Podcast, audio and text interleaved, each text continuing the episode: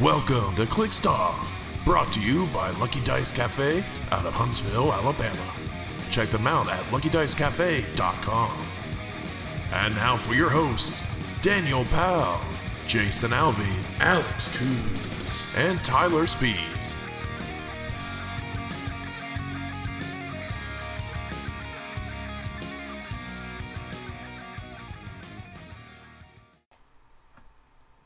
Hey everybody, welcome to ClickStuff today. This is your host Daniel Powell speaking. Just want to let everybody know ClickStuff is brought to you by TrollandToad.com, world's largest HeroClix retailer.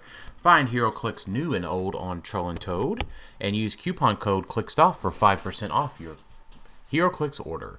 Merchant and pre-order items do not apply. If you like what you're hearing today on ClickStuff, check us out patreon.com/ClickStuff. $1 and above gets entered into our monthly giveaways. $5 and above gets entered into our Discord server for HeroClix strategy and tactics discussion. This month is a brick of Exoswords, courtesy of TrollandToad.com. Sorry, we can only ship sealed product to U.S. citizens. But check it out, Facebook.com/ClickStuff. Lots of people can enter that one. That entry is open up to everybody, and our patrons get double and triple entries. Check it out. You see the pin post there. And joining me today is Jason Apocalypse Alvey. Hello, hello. And Alex Apocalypse Coos. Maybe. Probably. But maybe. So today's episode, we're going to talk about tarot cards and our world's team's progress and that sort of thing. But Jason, so speaking of Apocalypse, can we just talk about for a moment how we had 7 legacy apocalypses in our hand and we couldn't get them bought? Yeah, right. The guy didn't want to make a deal. Right.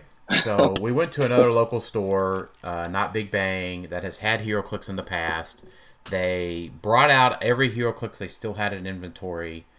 They gave us a number to buy it all. It was way too much. A ridiculous number. Right. It may not have been ridiculous, but it was very, very top end of what it was purchasable for. 90% of what we were looking at was garbage. Right. Yeah, like Phoenix Forces and that kind of stuff doesn't sell very well at all anymore. So that's what it was. There was like boxes and boxes of CUR. It was all unorganized and that sort of thing. Well, I gave them an offer.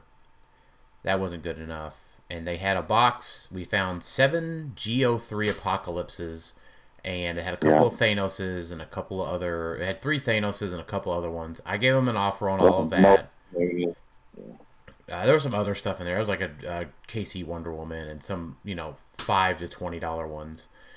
Gave him an offer on that. No, can't do it. I said, well, what's the buy offer? I don't know. We've got to look it all up. Give him your number. So I gave him my number on that stuff. It's now been 6 days. Were they expecting you to, want stuff? Or did you, show up and be like, hey, do you have anything in the back? Well, we knew they had stuff in the back.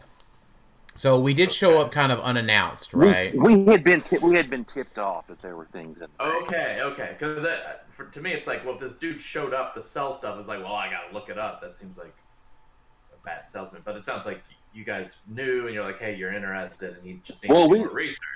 We knew there was stuff. We didn't know what stuff. Right. You didn't know the treasure trove was back there, apparently. Right. David used to work for this guy, several years ago, and this stuff has been sitting around probably 10 years or close to it, at least. Well, I mean, they had a selection of stuff out when I started playing in 2014 or 15, but so this stuff's been sitting around, and they weren't holding Clix events as of 2015 or so. So, I mean, it's been at least 7 years that this stuff's likely been sitting around doing nothing. So but you tipped them off. I mean, and that's fine. So it's worth money. So that's fine. To me, that's fine, too. Obviously, I had rather buy them and make money off of them, right?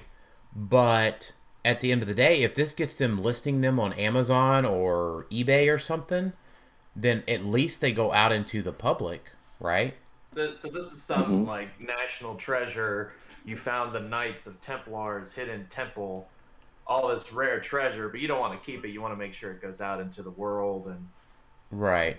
Yeah, I mean, you would have liked to keep it, but you would have liked to buy it. But. No, I would have liked to have bought it, but I'm hoping that this triggers them to put it up on eBay or, you know, their Amazon store or something, right? Because y'all are looking at playing APOC, I'm hearing a lot of people looking at wanting to play APOC going into Worlds, and,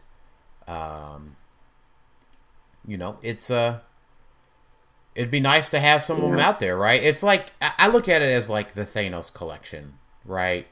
Like, that was, that I don't know how more timely that could have been as a collection purchase. And I feel like that this was really close to that, right? Like, I don't know, I helped spread the love of Thanos around the world. You know. It did, but, you know.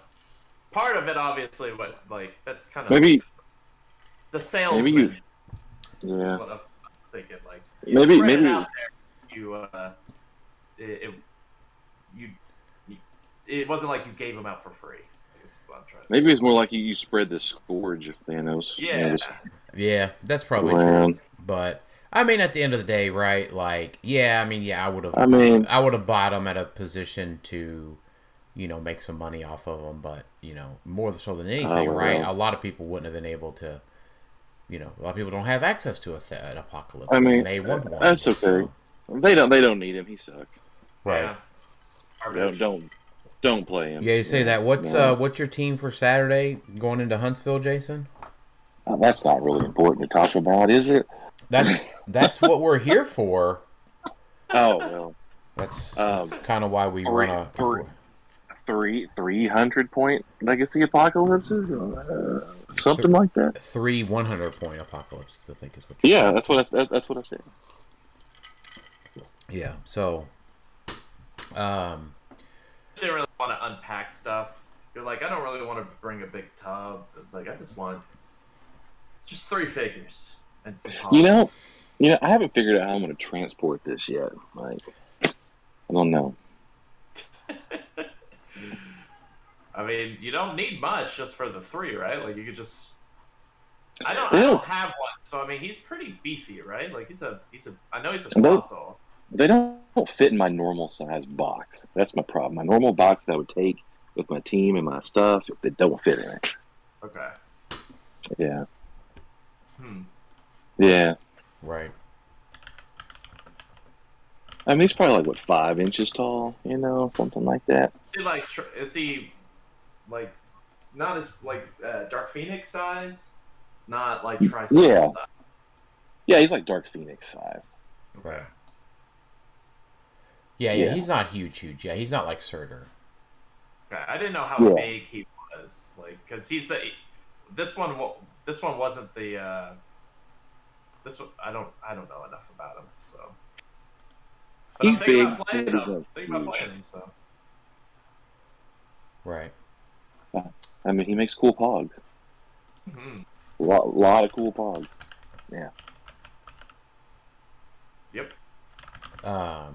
Yeah, so that's what we wanted to talk about a little bit is our World's team progress. So Jason and I are going to Huntsville this weekend. Not a lot of folks...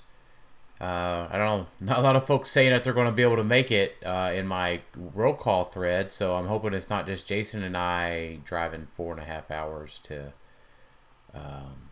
eat a sandwich at Lucky Dice.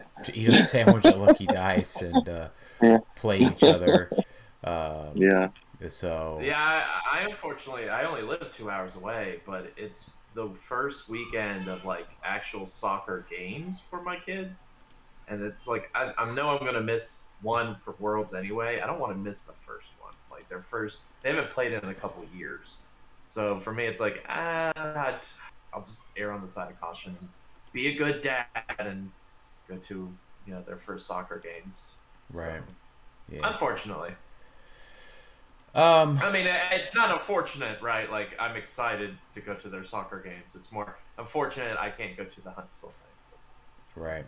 And then next weekend, not this upcoming one, but the next one, Sam and I are going to Richmond, Kentucky for the Clickbait Open. Yeah, I'd go, but that's my wedding anniversary weekend, so I have to choose the life. So. What weekend is that? Next weekend, not this upcoming one, but the next one. Yeah, Labor Day weekend. Yeah, Labor Day. Oh, Labor Day weekend. Gotcha. Yeah. So, I guess that's kind of the short update. Jason's trying 3 apocalypses. Alex is thinking about apocalypse, but Alex, you don't really have a finalized team yet. I guess. Yeah. So I guess is the punchline, right? Right. So I guess to sum it up. Where I am in World's Progress. So I still have, obviously, the Celebrity Spider Family team, like that I played at Nats, my Nats team. Mm-hmm. Yeah. How much needs to change on it? I'm probably getting rid of like little TK Franklin on my sideline because I never found an instance to really want to play him. And putting Leech, because there might be an option for me to carry Leech across with Lockjaw and shut some things down. I haven't tested it that much. But just adding tarot cards and Leech, that's really all I would probably change on that team because the team is pretty optimized. Like, there's nothing really new came out besides tarot cards and Leech for that team. For Fantastic Four specifically, right? Yeah, for Fantastic Four, because I'm not switching out Scarlet Witch. I'm not taking out Sarkarian Iron Man. Like, it's mostly Leech is the only I think the only Fantastic Four that was in that set, and that's because he was a legacy. So I have that team in my pocket. Like, I would feel comfortable going into Worlds playing that. But I've been working really in depth on Merlin because I mentioned in the last podcast, I really like Merlin, but he's still very difficult to build with and like insanely difficult to build with. But one thing that came out of it was I did what I called the Merlin meter. And basically I started putting in, competitive pieces and said, okay, what is their minimum effectiveness when it comes to free actions? What is their ideal effectiveness? So, for example, like someone like Master Mold, Apocalypse, Kamish even. Kamish is pretty low too. They don't have a lot of free actions that they do. I don't think APOC has any. And that's between minimum and ideal. So, like, in the ideal scenario, there's still not much you would do with him. But figures like Sarkarian Iron Man, he is, like, a minimum 3. Because you have Sidestep, you have either Outwit or Perplex, probably, and then you're probably Charge Flurrying. Like, that's ideal. Is that's the minimum, or that's the minimum I want to be able to do with him. And so seeing that and seeing, like, okay, you know, Merlin is a possibility. What could I build? That like what should I do? And so I went away from Sarkarian Iron Man in this new team building, went away from Franklin because Franklin is a 2 minimum because it's a free action to pick a power. So like my Nats team, pretty susceptible to Merlin, not gonna lie. Like Sarkarian Iron Man's a 3, Franklin is a 2, so that means like between getting them the powers they need, I'm out of free actions. So I was looking at all the figures that were just a 0 across the board. That's Apocalypse, Emperor Gladiator, Lockjaw. They're all no free actions. Master Mold. There's some Dooms out there that don't have any free actions that they could take outside of obviously like equipping them Darkhold and stuff. I didn't count that part. And so looking at that, looking at wanting to build Merlin, I was talking with PJ about the ruler version of APOC, and I was like, you know, I like that because I could try to either put the Doom Chasers on there or try to play Merlin, like Merlin and Master Mold, because I know they don't have a lot of free actions, and I know APOC doesn't have a lot of free actions. So I've got 3 versions of the ruler team, which is PJ's version, and the ruler team, the base core of it is Apocalypse, Venom Magneto, Scarab, and Mad Jim Jaspers. Like those 4 and then you've got about 75 points-ish to play around with other rulers. So PJ, he's comfortable probably with me saying this, is playing Annihilation currently is what he's testing. I'm testing Master Molder Merlin, and then I'm also testing one of the Doom Chases. So it's six. I like it. Like, putting it down on the field, I mean, APOC is pretty darn good. And I think Ruler has enough in it to be strong enough to compete with things. It's just whether or not I want to dare try Merlin. That's the big question. Right. But either way, I've got a couple weeks to kind of iron that down and then ultimately say, and I haven't set myself a date. Like, if you guys are pretty comfortable, like, Dan, you're obviously very comfortable with what you're playing. Yeah. I would say, like, at the very latest, you want to have a rough idea of what your core team is by, like, the end of the month. To give you 2 weeks to really fine-tune everything. That's ideally earlier. That's in, like, 6 days. Yeah. Like, a week. You have a week to really iron out and say, okay, I know I'm going Thanos and these pieces, but maybe I change up tarot cards or I change up 15 points, you know, sideline piece. But you want to know what your core is in a week, basically. That would give you 2 weeks to iron it out, get a lot of play with it, get a lot of hours under your belt, play testing the team, and figure out exactly what tarot cards you want to play or what sideline you want. Yeah, if my team, if this doesn't work out this weekend, I've got to start all over, probably. Well, I mean, I don't know. I don't know, Jason. I mean, because you're playing 3 APOCs, though. Right? Like, yeah. Like, that's a little different. Like, if it doesn't work out, I wouldn't then say, well, I'm going to abandon APOC. Because I think... No, I mean, there'll probably be at least one. Like, I'm probably going to play at least one no matter what. Gotcha. I mean, I always have my Miles team in my back pocket. Like, if I really bad, like, but if the triple one doesn't work out, then that's probably 2/3 of the team I just got to do over.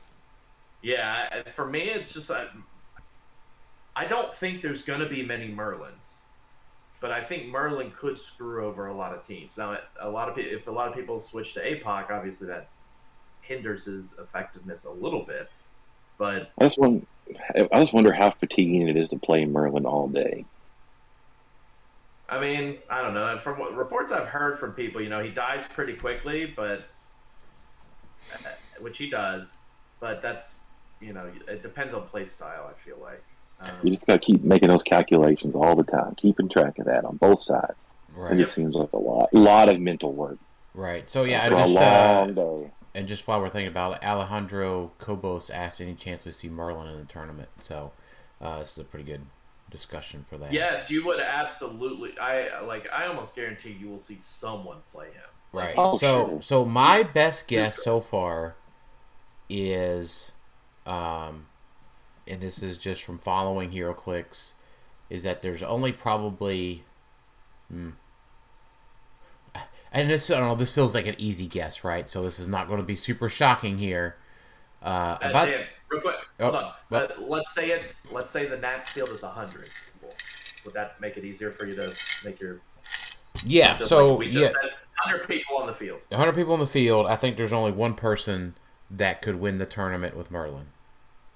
How many do you think are played?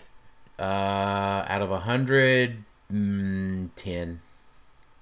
Oh, I think it might even be less than that. Yeah, like, I think 10 is high, but I feel like that's a. Yeah, but I think there's only one person very specifically that could win the 100-person tournament with. You're so Merlin. Kind to mention me. Yeah, you're right, Alex. I know, but I don't think you're talking about Tyler. Yeah, I'm talking about Tyler, Alex. I'm sorry. I'm actually talking about Isaac, but but at the end of the, because I don't think Alex, I don't think you'll end up on Merlin. If I had to guess, I don't see. I stand by the statement I had last episode or the tier maker maybe, like. I think if someone is able to efficiently play him, I think he's good enough to win. Like, I think putting him, like, I'm 100% playing him in the Silver Age event. Like, he's going to become, that bad boy's becoming an Avenger, and he's going on my Avengers team. Like, that's a definite. But for the actual, like, Worlds event, I don't know. I need to play him more. I was actually supposed to, you know, Dan, you posted in our group about receiving. You got a Merlin in the mail today, I think. Yeah, I did.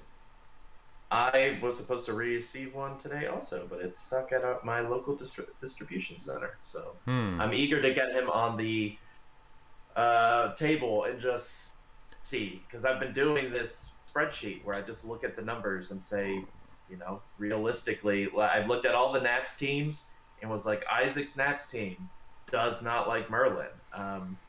The Mystical team doesn't like Merlin either. PJ Scientist team. Why doesn't a bunch of Lokis like Merlin? I thought that was pretty straightforward.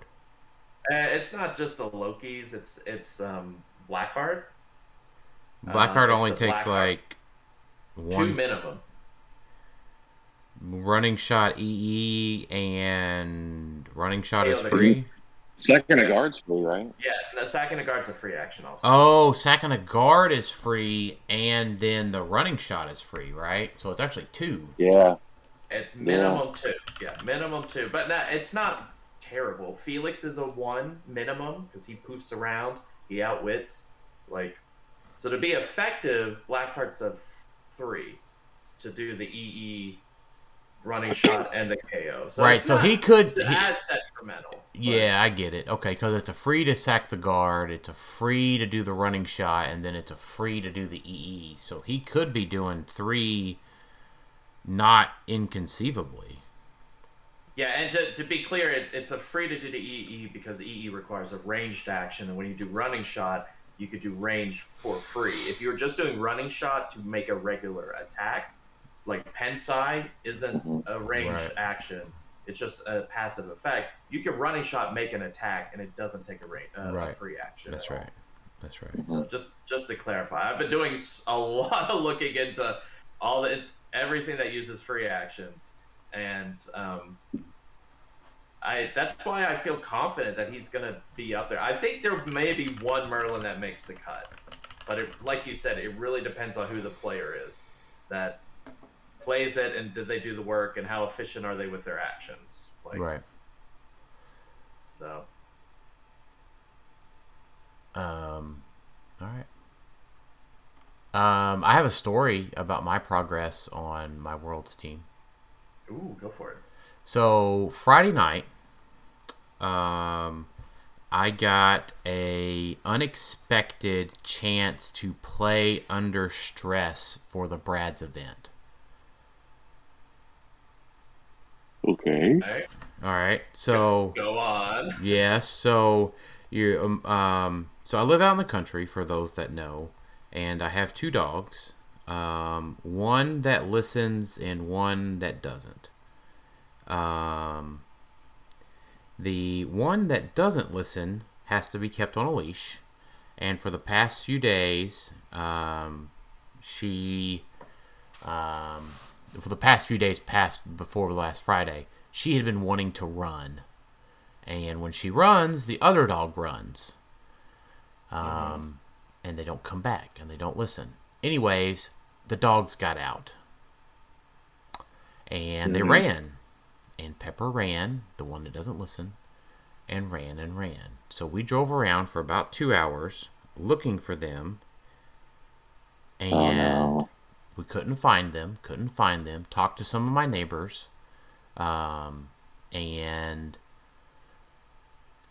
they were nowhere to be found. So I was like, you know what? I'm just going to go play. They'll come back, or unfortunately they might be dead because I cannot find them. We put the shouts out on social media, with the local groups and stuff, and... just nothing. So I get a call, because they do have tags on them, from one of my neighbors, and I send Sam across the road, or down the road and across the road, where they have found one of my dogs. And luckily her kids were out chasing down our other dog who was in their backyard. So I say all that to say, I started the first round of Brad's event worried about my dogs, sending Sam to go get the dogs, and watching Theo and trying to entertain him while playing Jackson's against Jackson. So a lot of outside stressors like you might have in a room full of people in a couple of weeks, few weeks. So I hope not. I hope I'm not that kind of stressor. Well, it is a stress having people in the room and stuff, you know, and loud noises, right? It's not like I'm sitting here in my comfy chair with nobody around, right? Mm-hmm. So, at any rate, that was pretty good practice. So I played a little bit sloppily Friday, which I'm not terribly happy about, but I am happy that I was able to get done what I got done, giving my outside situations. So if anybody was watching the Bradcast stream on Friday and wondering, like, what is wrong with Dan, if you even noticed, it was because my dogs had escaped. And yeah, it was not fun. So, but yeah, I am fairly settled on my team for Worlds. You know, that's Thanos, Hope Summers, Molecule Man, Collector, Star Sapphire, and the Cloak. And there is one change from Friday night, but I am playing the Knight of Cups, the Six of Pentacles, the Page of Swords, the Fool, and the Queen of Wands as my tarot deck. So, yeah, I feel pretty good about that. My weight, I've been maintaining my weight, for those. Someone had asked me to give an update on that as well. Weight's been doing good. Walking, but, so I've been staying on top of the walking, staying on top of my stair climber, meeting my calorie burn goals every day on my watch, pretty much. That's 900 to 1,000 calories of movement every day. And my 10,000 steps every day. So I'm feeling in good shape. We've got a plan to have plenty of rest at our hotel for Graceland. And so I'm feeling pretty good. I'm going to play this team Saturday at Huntsville. And I plan on playing it for Richmond in a week and a half. And hopefully it does well. So I'm pretty set with Thanos at this point. So, as if there was any doubt, right? And hopping in late is thirdly Apocalypse Strife. Yep. So I was the original, at least here. I think you and Jason were probably on. I think you and Jason were on Apocalypse all at the same time. So. You were definitely the original non-themed. Like, this is how I collector APOC. This is the way to go. 100% was. I was talking about APOC at Gen Con. Well, I was talking about APOC before we went to Gen Con. You liar! Me and Dan talking about it on the way up there. Yeah, me and PJ were talking about it the day before, when I got there too. Yeah, but yeah, that doesn't matter. Talking about it, it's so. Fine. Yeah, we could just say that Alex is the bandwagon jumper. Yeah, that's the point. Okay, that's the point you're really trying to get at, is that Alex is the bandwagon hopper. Okay. Oh yeah. No, big point with that. It's a big point, and this is all PJ's fault. Everything's PJ's fault. Of course. I was talking to him about that, and I was like, I really don't like jumping on the bandwagon. And he's like, why wouldn't you want to play a good figure? Exactly. And then I was thinking about it more, and I was like, well, like... That's a good question. No, I was thinking, like, damn it, it's like, how long have I been sitting here waiting for, like, a good POG team? Like, I've been, like, the POG team person. I was thinking that, too. It's like, and he's not playing it. Yeah, and then, like, Vulture crushed my spirit for years. Like, Hawkeye started it, Vulture continued it. It's like, well, Pogs are just never. The Flappy Boy can't hurt you anymore. And then, like, Wingard came out, and I'm like, well, that's like a Pog wannabe, because he only makes 2. Like, that doesn't count. Like, Pogs are, you just can, keep making them and mm-hmm. keep throwing them out there. And so, like, I just didn't think about that. I was just like, I don't want to hop on this train. And then I was like, well, it works with Merlin. It works with some other things I want to try. I guess I'll try. And I'm still not 100% convinced. He is just also so much fun. Well, yeah, because Pog teams are fun. Like, Pog teams are a blast. That's why I love it. Did everybody else talk about their teams already, or... No, I was after Jason and Alex, so you can go ahead and talk about yours. Yeah, go ahead. So I also played in the Brad event on Friday, the same one that Dan had the issues with, but still won. I went 2-1, missed second place by 40 points. Only lost to Drosophila by 5 points, which I think with the change in the team, I win that game. So the team is 100 Point Apocalypse. Commissioner, Molecule Man, Mary Jane Watson, Moloid, Professor X, Kate Pride, and Collector. So getting the +1 damage both from Collector, plus 90 points in X swap. So gives me access to a Jubilee Venomag swap, gives me access to my favorite one, which is Venommagneto 40-point Multiple Man. Because 40-point Multiple Man is worth being 65 points. He's hard to kill, takes minimum three attacks to kill him. Meanwhile, he's generating new mastermind fodder for Apocalypse. And then just, Collector, giving all the Pogs +1 damage, plus Apocalypse having Empower and Enhancement, along with the Moloid having Empower, the 0-point Multiple Man having Empower. Can just generate a lot of damage. Destroyer on the sideline, obviously. And then my Tarot deck is... the Force Blast card, the Precision Strike card, the Regen is free card, the Empower gives +1 attack card, and the Fool. Because I only run the Cloak, and I don't really care about it. Yeah, that's exactly where I was at on the Fool, as well. And Thanos is even better for the Fool, because it shuts off modifiers. Right. Yeah, and we had a really... When we were talking about our teams, we didn't really talk about in depth about. Well, I think like your team specifically, Alex, the tarot cards are in flux. I don't think they're really decided yet. And then Jason, I think you're running close to what Az is running, right? Yeah, I've got Page of Cups, which is the free regen, a Ten of Pentacles, which is hypersonic, removes a token when you hit, Nine of Swords, which Precision Strike can't be reduced below 2 or evaded. Queen of Wands, so you get +1 on the D6s because I got a bunch of D6 rolls. And then the Fool, because I have no equipment. Yep. Right. I have considered adding a 6th tarot card, which I'm considering adding the Two of Wands. Which does what? Oh, hello? Alex, Jason. What? You cut out on there. Y'all cut out. Sorry. So the only character I have with shape change is Apocalypse.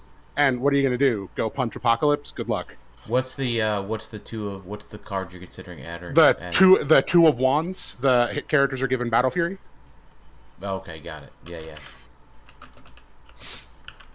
It was good. Oh, go ahead. It's good because I don't really like the characters I have that make ranged attacks. If you hit them, they're dead. So it doesn't matter if they get Battle Fury.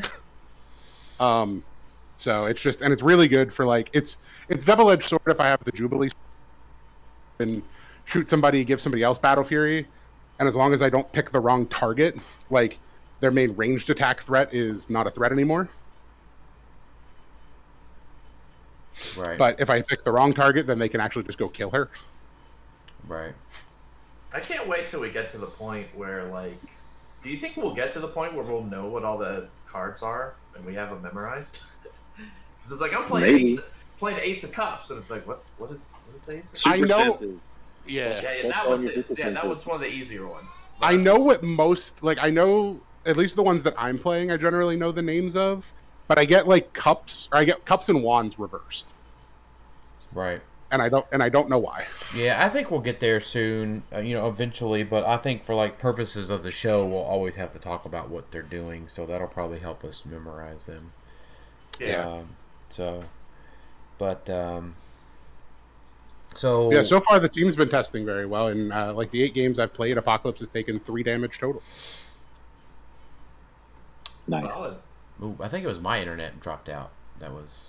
Yeah. Anyway. I'm hearing ads fine. So. Yeah. So yeah, it was my internet that dropped out. So luckily that doesn't affect the recording. So, but at any rate, so let's talk a little bit more Worlds talk.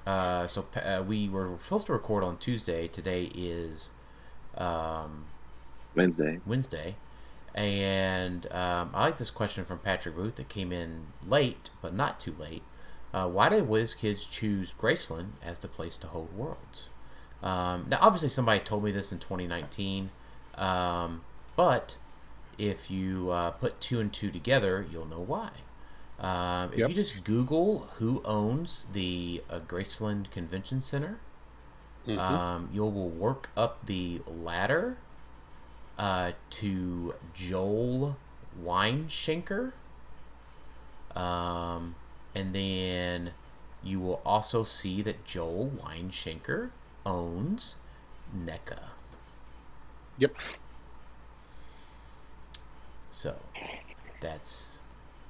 It is the most cost-efficient thing for that.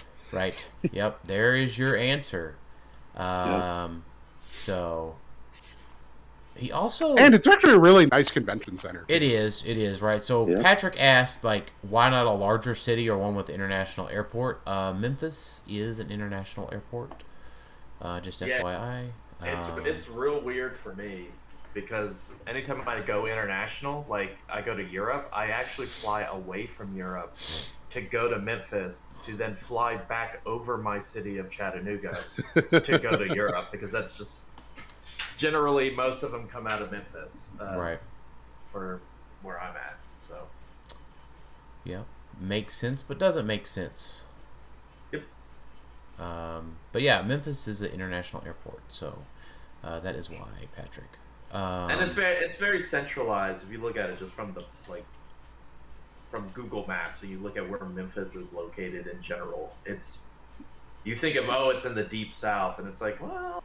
It's actually in the middle of the northeast and the right. So the south. From my perspective, right? It's drivable from Dallas, Atlanta, Nashville, Knoxville, and then it's basically at the southern end of Illinois. Mm-hmm. So,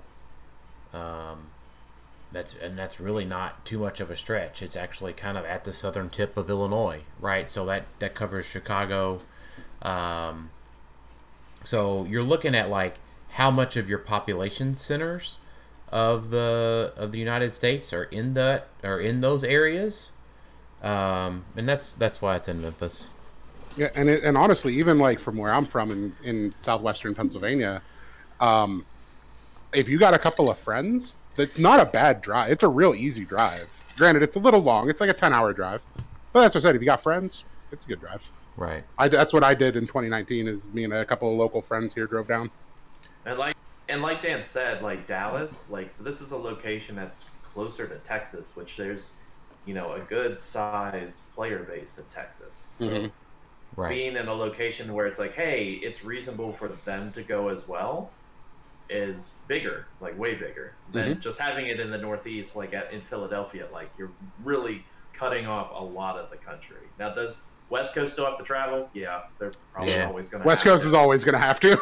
Yeah, and if I'm just guessing by looking at Mr. Booth's profile here, it looks like he may be on the West Coast. So, and that's a tough one, right? So, I don't know, Jason, you and I mentioned this. I don't know, maybe a couple episodes ago. Mm-hmm. We didn't choose to live in in the middle of Click's utopia.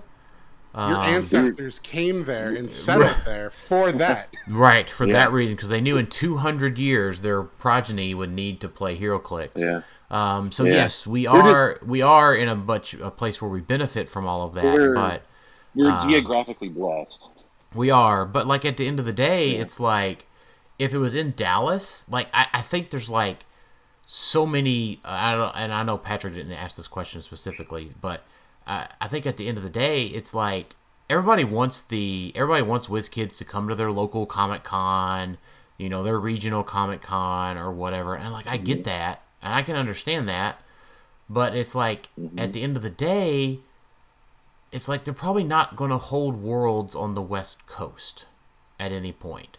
Yeah. And also, the time that they held it in the Northeast, everybody was very upset about that. Well, that's because it was in Philly, and that was just a bad start to begin with because Philly. Right. In November, Philly. No. You could have just left it at Philly. Well, as a Pittsburgher, Philly. For me, it's like, well, hey, it's in between Thanksgiving and Christmas. It was a real bad time. Yeah, it's like I can't travel then. Well, that year my daughter had just been born, so that was like not happening either way. But being between two major holidays, people are using all their time off to go to holiday stuff. They're not taking time for that. Yeah, and I would say to wrap all this up and move on to the next question, I would say is I know as you're getting ready to say something, so I'll let you say that here in a second, but. Okay. The Graceland Convention Center opened up May 23rd of 2019, and the I don't know if we ever expressed this in earlier episodes, but it's all owned by Joel. Yeah. Right? Like, why couldn't they get this together earlier? Why? I will be very happy is at the end of Worlds this year, they announced 2023 Worlds. Now, is that likely to happen? Maybe at the fan appreciation night? Maybe, right? Is that likely to happen? No. No way. But you have to wonder why it doesn't happen that quickly. But that's the problem. Yeah, it doesn't. Like, and here's the thing. Like, where I'm at in my company, if I need to talk to the CEO of my company, I have a pathway to do so without fear of retribution or, you know, a negative situation or, you know, it's all very positive, right? But not everybody has that rapport. Right. And, well, no, I don't. It's not that a rapport, right? It's my company that I work for is set up to enable their employees for that sort of a success. Mm-hmm. And to me, that's what bothers me so much about the fact that we don't have Worlds announced a year in advance is, like, if we don't, coming out of this upcoming Worlds, it's a problem. It's a problem. Yep. Like, they need to fix that. That is a corporate issue. That is you know they can plan things out like this because they have to do that to make these sets. So they're capable of doing it. And they have to plan these out if they're going to the big conventions like San Diego Comic-Con. I guess, I think one thing I'm thinking about also is like WizKids HeroClix World Championship or like having a big name perform at the convention center. Oh, you like that? I'll play another Oak Ridge Boys concert was probably blocking. Yeah. Well, the week before, I mean, guys, all right, calm down now about this one. But the week before we go, Daughtry is going to be there. Hey, so, I've seen Daughtry live. I like Daughtry. I would go see that. I've seen that live. I think he's great. 1 month later, I am sad. 1 month later, Weird Al is going to be there. Oh, that'd have been perfect to line up. I did see him live when he came in town. It's definitely like top three favorite concerts I've ever been to. But I've heard nothing. What? I get all of that, but there should be better planning for sure. There should be, right? So, but like at the end of the day, it's like that none of that matters, right? Like this is like an opportunity. This is an opportunity for just Joel. I'll say it. This is an opportunity for Joel to leverage one of his companies that he owns to make even more money. Because you got to remember, we were just in one of those rooms. I mean, Jason and Alex, you were there. Mm-hmm. I don't remember if you came to 2019 Worlds or not. I did. But we were in one of those rooms. There are three rooms. Mm-hmm. Yep. So and Joel is obviously a big listener of the show. So Joel, thanks for listening. Like at the end of the day, right? Like Joel can leverage one of his other companies to make him more money for really nothing. Right. It wouldn't cost them anything. It's like just have that company treat their players better and they will buy more. Right. Yeah. Like, so and we're not like, I'm looking at the Graceland calendar of events and we're not even on the calendar. Like you could tell this is all music events and comedy. Why would they put here's a tabletop miniature championship? Why would they not? Because it's not like we wouldn't be on stage and nobody could really show up to buy tickets. Like you're not buying tickets through this website. I'll get on stage. That's for true. I'd get on stage, not for the same reason as would, but I mean, we're missing Ted Nugent, unfortunately. So. I don't care. I mean, Dan could give a TED talk. He's tomorrow. Right. So. Yeah, I could give a TED talk. Yeah. But anyways, I will leave it at that. I did get to sit down with Justin a few years ago, and we got the pics. Right, there's photographic evidence of that. But I think I would like to sit down with Justin again. I would like to have a conversation with Justin again. But I think my new goal, my penultimate goal, is to have dinner with Joel. So invite him out to the Brazilian Steakhouse. Right.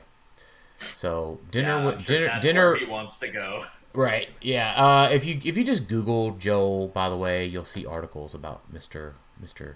And I don't know if I'm saying his name right. So Joel's assistant. Forgive me if I'm mispronouncing your last name.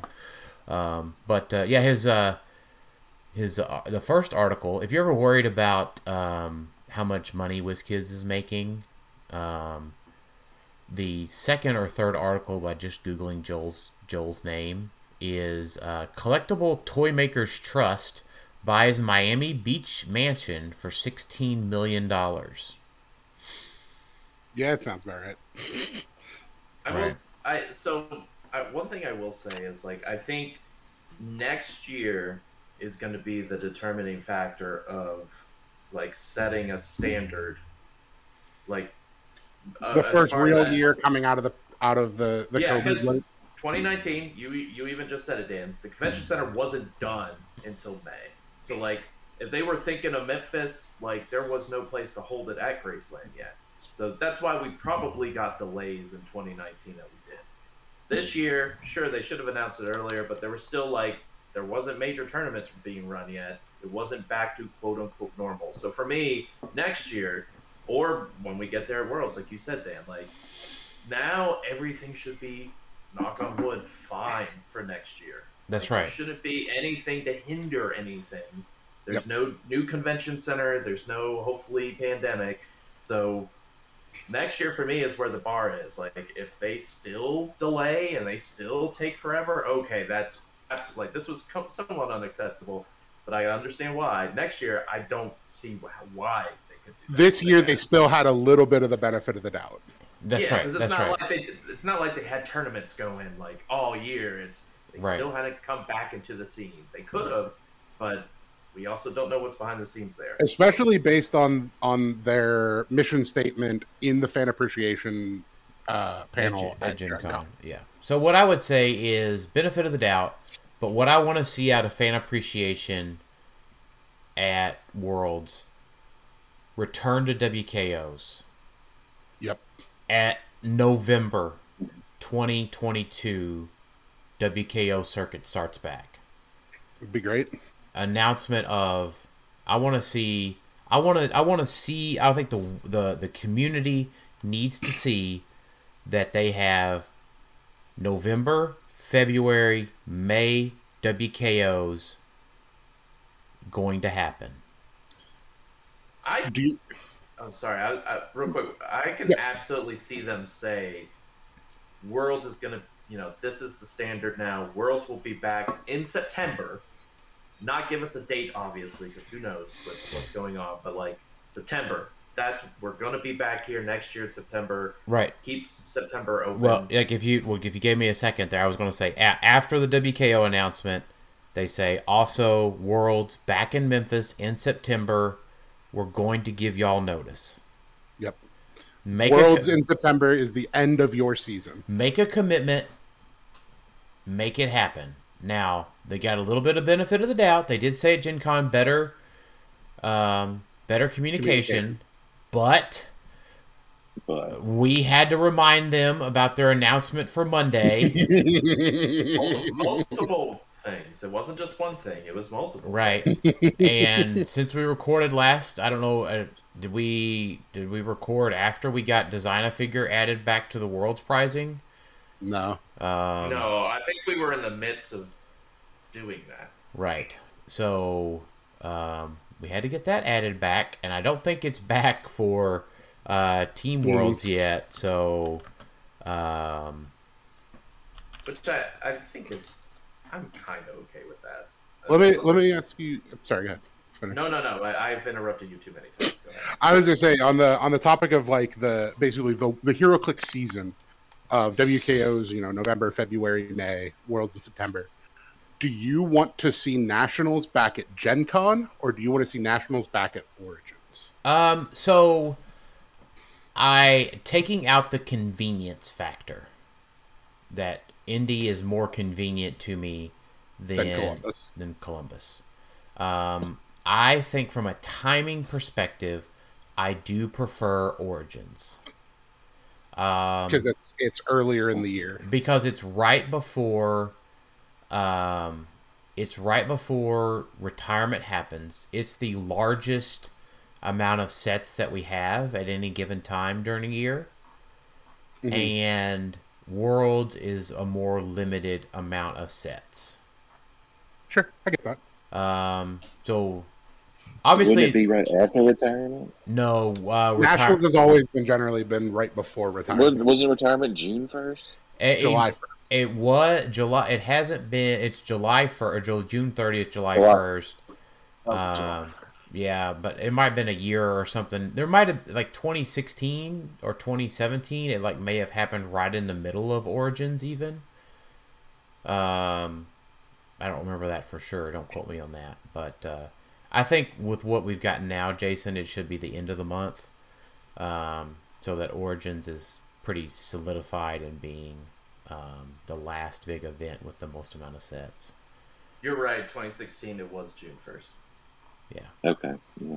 Crazy. That was the only time I went to Origins. So. Right. Yeah. June 1st was rotation. I do kind of like having one thing.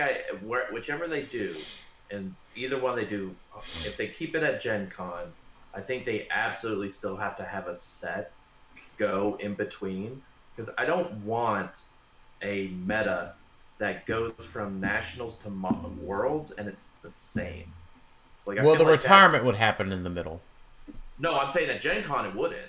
Gen Con, it was after rotation. The only reason it's different right now is because X of Swords came out. Right. Sure. So if they're Gen Con next year, but we don't have any new sets in between... I mean, to me, that doesn't sound right now. Scrambling to build teams makes me more excited than to say, "Oh, I'm just going to play my Nats team again." I don't even have to think about HeroClix for a little bit.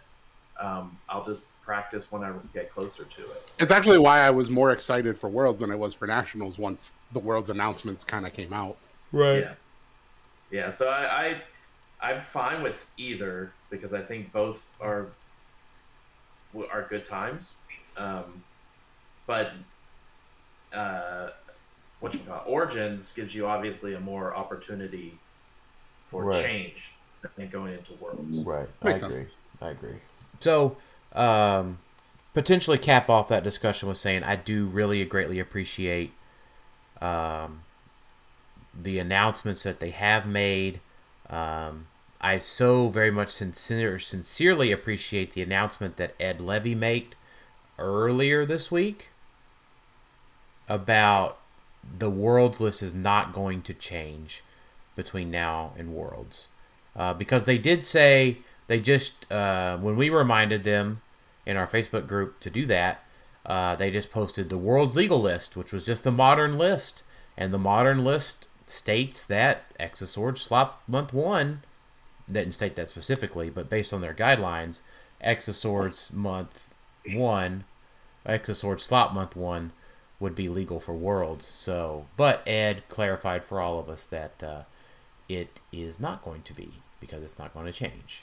So, yeah, I'll reemphasize this multiple times, and always throw my name in the hat multiple times. They need just a face/social media manager, period. Like a face that gives the answers to things and is able to say, "That's a wonderful question.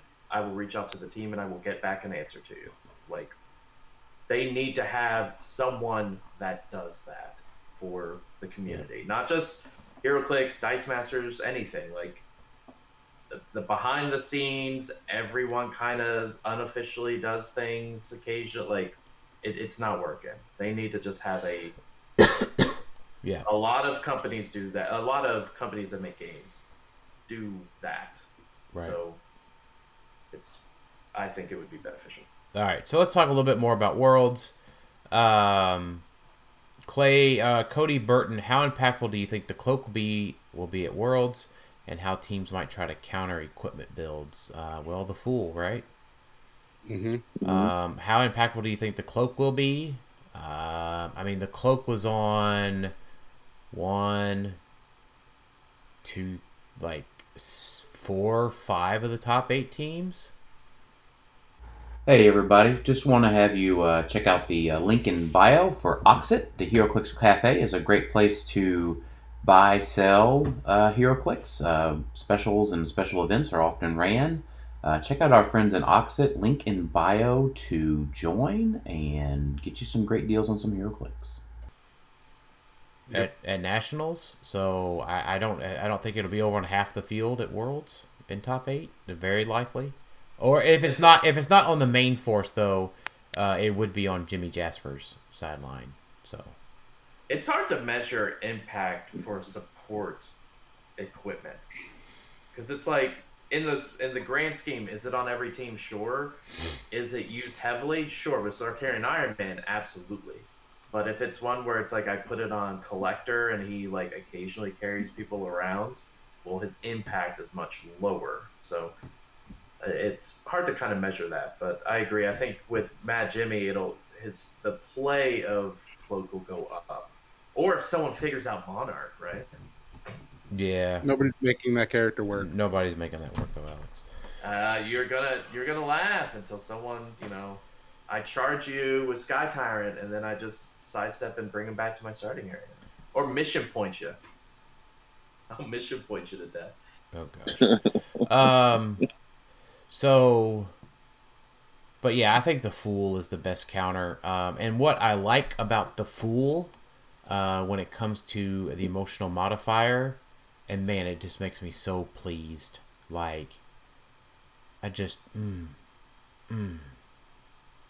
love it, because the emotional. So when something says that you can't use equipment, right, it negates that effect, right? So if you mind control somebody with the emotional modifier, it resets their choice and they have to choose again.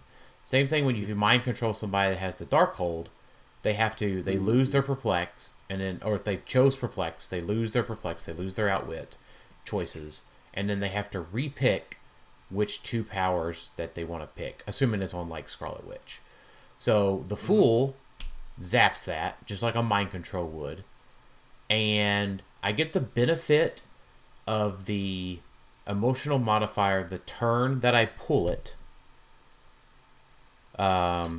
It basically shuts off those equipments for 2 turns. It does. It basically... Well, it doesn't shut off because they can use the perplex and stuff the next turn.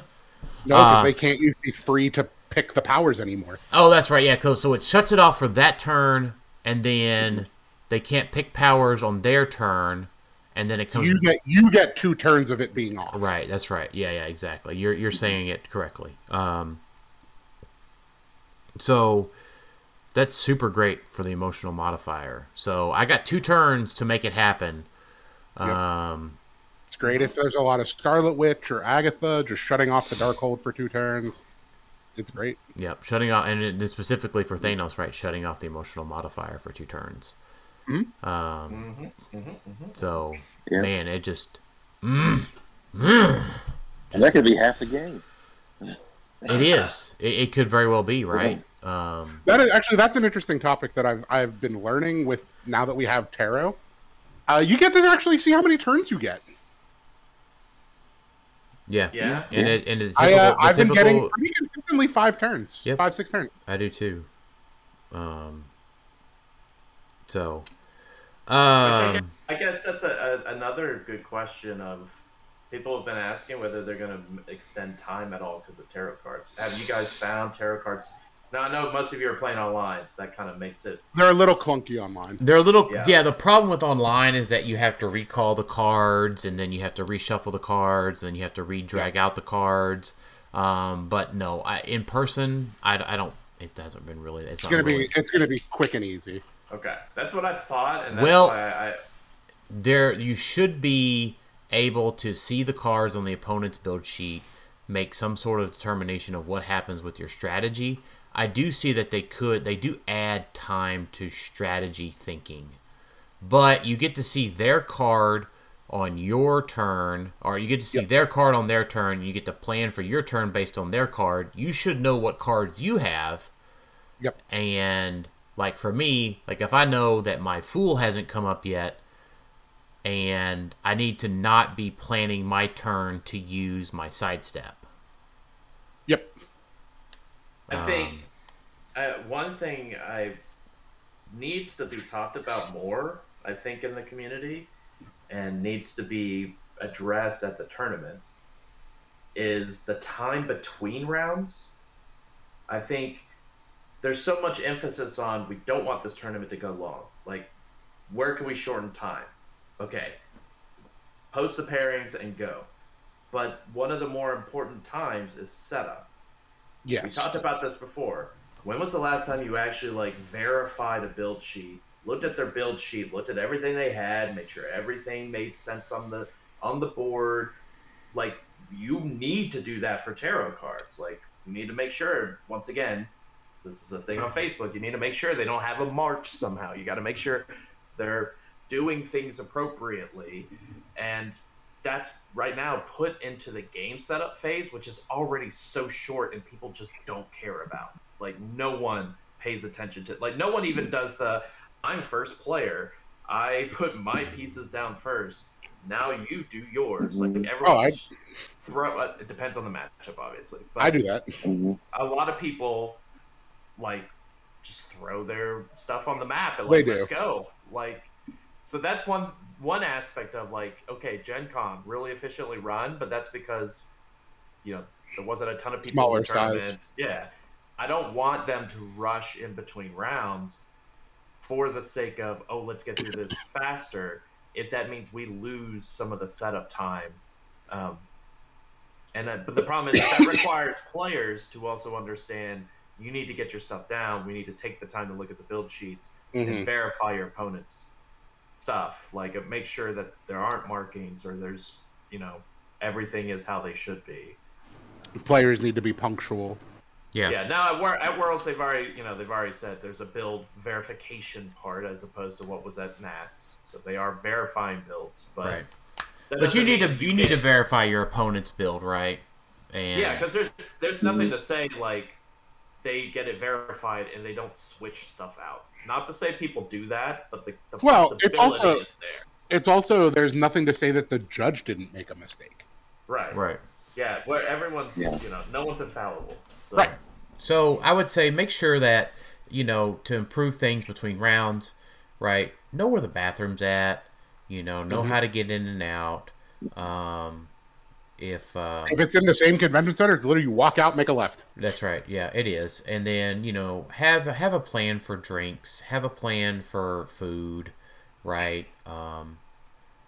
Just be ready for all of that. And then if you need to, and I would say, if you're a smoker, here's my thought. I work in a technical field, and oddly, a lot of telecommunications folks smoke. So I've dealt with smokers. That's shocking. I've dealt with smokers over the years. So what I would say is this takes a lot of self-reflection. Understand your addiction to the nicotine and how you can ride that high as you need to throughout all of the day. I do the same thing with my caffeine intake. I think the vast majority of Americans are addicted to caffeine.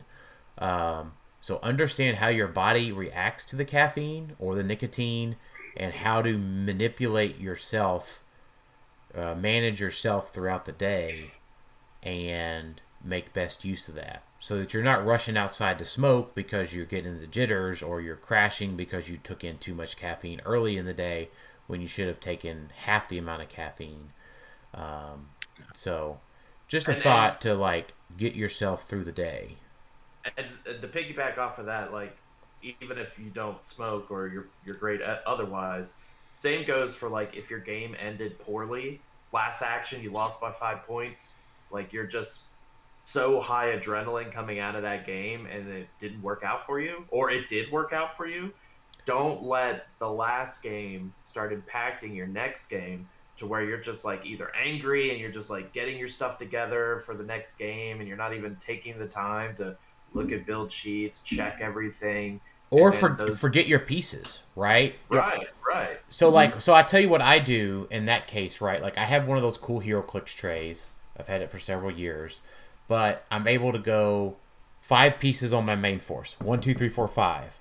And then I don't even think that it's, Thanos Collector, hope. It's just counting 1 to 5. It's counting 1 to 5 and visually impacting what that team looks like on visual impact of what that team looks like on its tray, what it looks like here. I put the things back in the same spot on the tray. I do that too. Right, and then I have my 3 to 5 sideline pieces, boom, boom, back and forth, and then same thing with my tarot cards. I'll do the same thing. So yep.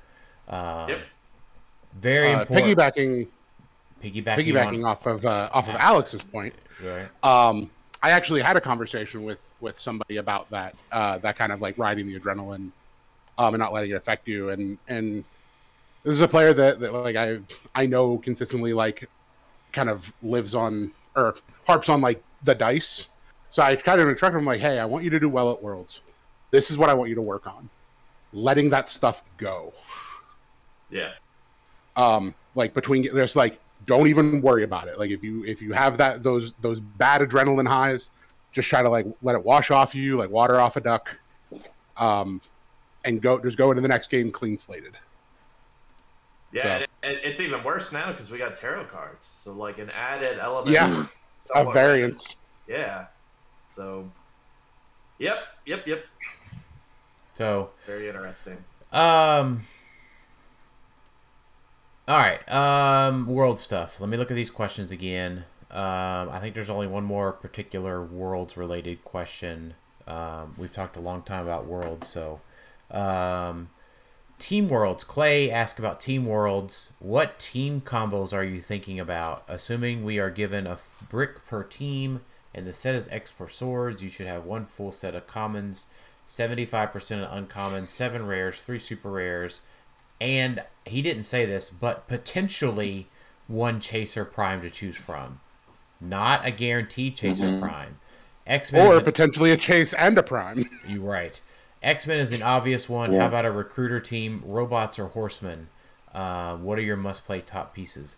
I will just go ahead and say this. Jason, you're playing with me, so yeah. I took Clay's question and I wrote down a bunch of notes in my brain. That hey, maybe we need to look at a recruiter team or robots or horsemen, and good idea. So my answer to Clay's question is to just read Clay's question, Because it Clay's question is self-answering.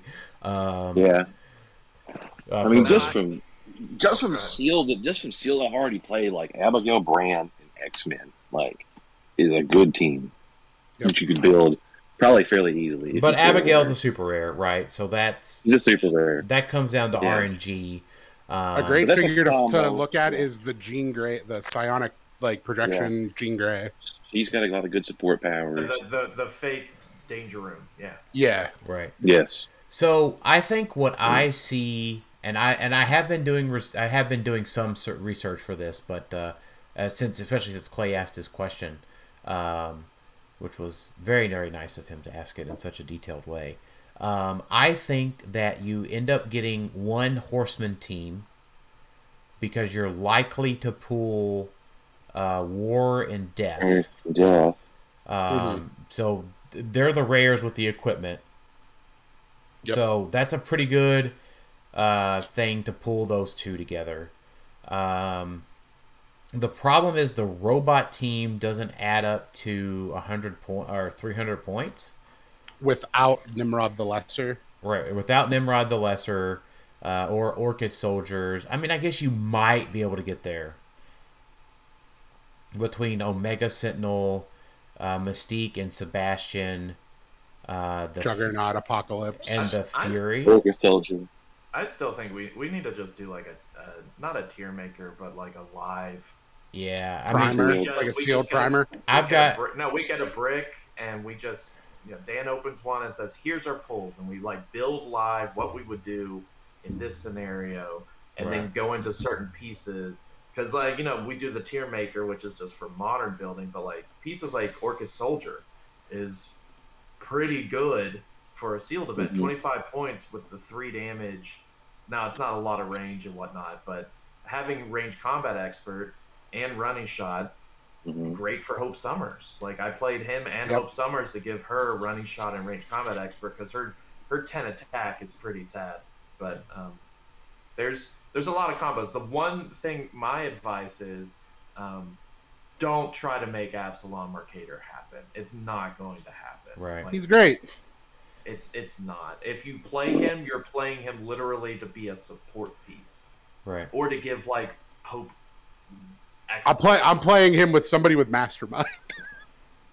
I tried that, and it just doesn't... Like, I played it locally. We each pulled... we did 3 boosters. So I had Hope. And Absalom. And I was like, this is perfect. I'm going to play Hope at 100, which I know is not the ideal way, but I was like, I'm going to do it anyway. I can seal, that's fine. And it's just like... You just ignore her. You don't go for her, because you don't want to go to Absalom. And he also has Impervious, so it's like only penetrating damage is really going to do much to him when you Mastermind to him. So even as a Mastermind fodder, he's not ideal, I guess. Right. That's why I say don't try to make him happen. Man. It looks cool, but don't. Man, I think I would like to thank Clay in advance for Jason, Sam, and I. If we do well at Team Worlds, Clay, I would like to thank you now because the discussion we have on the way down to Memphis will probably be around Team Sealed. And you're right, Robot could be a very possible team. Mystique, Sebastian are in the boosters. Orcus Soldier, the Fury, and Omega Sentinel are as well. And you're most likely to get Apocalypse, Juggernaut, one of the Nimrods, WizKid, or Arcade. Yeah. And brick we just recently opened has had a prime and a chase in it. So right, but there are bricks that have no prime or chase. Right. I mean, obviously, if I open a brick with a prime and a chase, more likely than not, the other brick doesn't have it either. Right. So, but yeah, I think Robots is really good. Surprisingly well. I was questioning, like, what is he talking about? But yeah, oddly enough, that works out really well. I think Mystique is just a must play in general for Sealed. Like, she's not bad. Yeah, she's the perfect tie up piece to just throw out there to just literally tie them up, and it just the set doesn't have a lot of precision strike and battle fury to just be able to get through her easily. Right. So, but I do think we just need to have an episode or a live stream where we just go over it more. Yeah. And then X-Men Recruiters, pretty easy to do, right? Mm-hmm. With a brick. And L'Rere Magneto, I think you're hoping to pull him, right? Yeah, he's good. The black suit Magneto? Yeah. Yes. He's really good. The uncommon Magneto also is thinking of the uncommon Magneto. I'm thinking of the uncommon, but the black suit rarity is good as well. Yeah, right. Running shot, pen blast, enhancement, sees through characters. Right. Yeah, and the decrease within range of line of fire to impervious shape change of super senses. Yup. Mm-hmm. Really good. Yeah, he's probably one of your must plays if you pull him. Just because of everything he brings to the table. And he's a flyer. There's not a ton of flyers. Not a ton of flyers in the set. Right. But yeah, I mean, and then if you get one of the chase, I think I just got the Apocalypse chase today and a couple of loose boosters. Mm-hmm. Obviously that's a must play, I think. Annihilation is probably one of the better chases of the pool. Right. Lady Rogue. Anything that generates pogs is just insane. Right. Oddly enough, Saturn might be one of the harder ones to build around, but she's a really good chase. Because her keywords are fairly limited. Yep. You're likely to not be able to back her up on like Excalibur or something. I think she's probably when it comes to sealed. She can probably hang well enough on non-theme. Yeah, there's usually always the one non-theme team. Like, you have two that are like, we got it, we got X-Men, we got Brotherhood or something. And then it's like, all right, I'm the non-theme that has just the generally good pieces that wouldn't fit on the other two pieces. So she fits in that category because you could play her with like a Tarot or not Tarot. Who's the other one that roulette that has the prob if you need to have a prob. Or something like that, or magic, or something that gives you the props you won't have from theme team. Like there's prob in the set, so like you can mitigate not having theme team props. Yeah, but I would say there's actually like 9 pieces with Excalibur. Yeah, that's true. I was looking at that. So, but what I'm thinking is like I think you could probably go in ahead of time and almost pre-build teams. Yeah. So like that's the benefit of having the sealed brick. Right, I like that. I like that a lot. Gosh, it is really good. I again, thank you, Clay. I'm doing the my hands together and bowing my head like thank you. So like maybe like I know we've got 3 teams entering team sealed.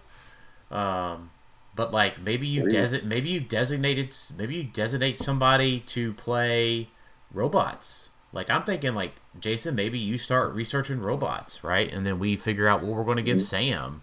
Like maybe we give Sam the X-Men team, and I'll end up taking whatever pieces are left. I don't know if I think teams from that standpoint. I think I feel it more of getting reps of team building it. Is what I'm thinking more of. It's more of, guys, let's sit down for 30 minutes and let's go to rounds, look at the listing of cases people opened, and like blindly choose a brick and say, this is what we got. Now you can't do the booster, like the commons and uncommons, right? But you know what you got top end. So I guess that is the tricky part because we don't know the percentages or whatnot of, like you would have to just go buy more product just to see. Yeah. Like, well, I've got a case or unboxing videos. You could go to all the unboxing videos that were done. Right. Just look at a brick unboxing and see all the individual pieces that were pulled.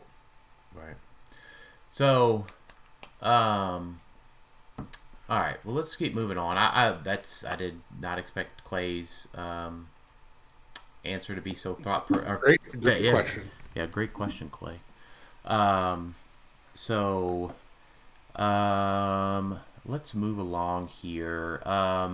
So Richard Z, I think the one thing we won't be able to help out with this week Are you planning on reviewing the slop figures or discussing Battle Royale strategy this week? No. I would.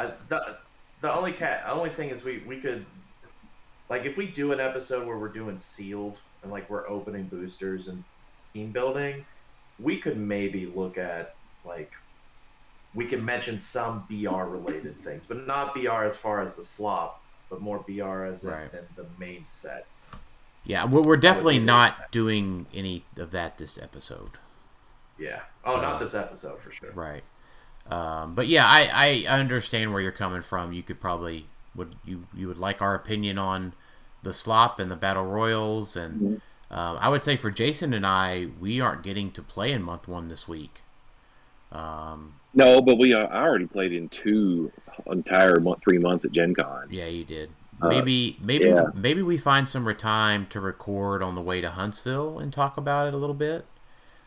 We could. I would love to do that. I mean, right? We can probably do that, but we're not going to be able to get it this week for the immediate folks playing in month one. So,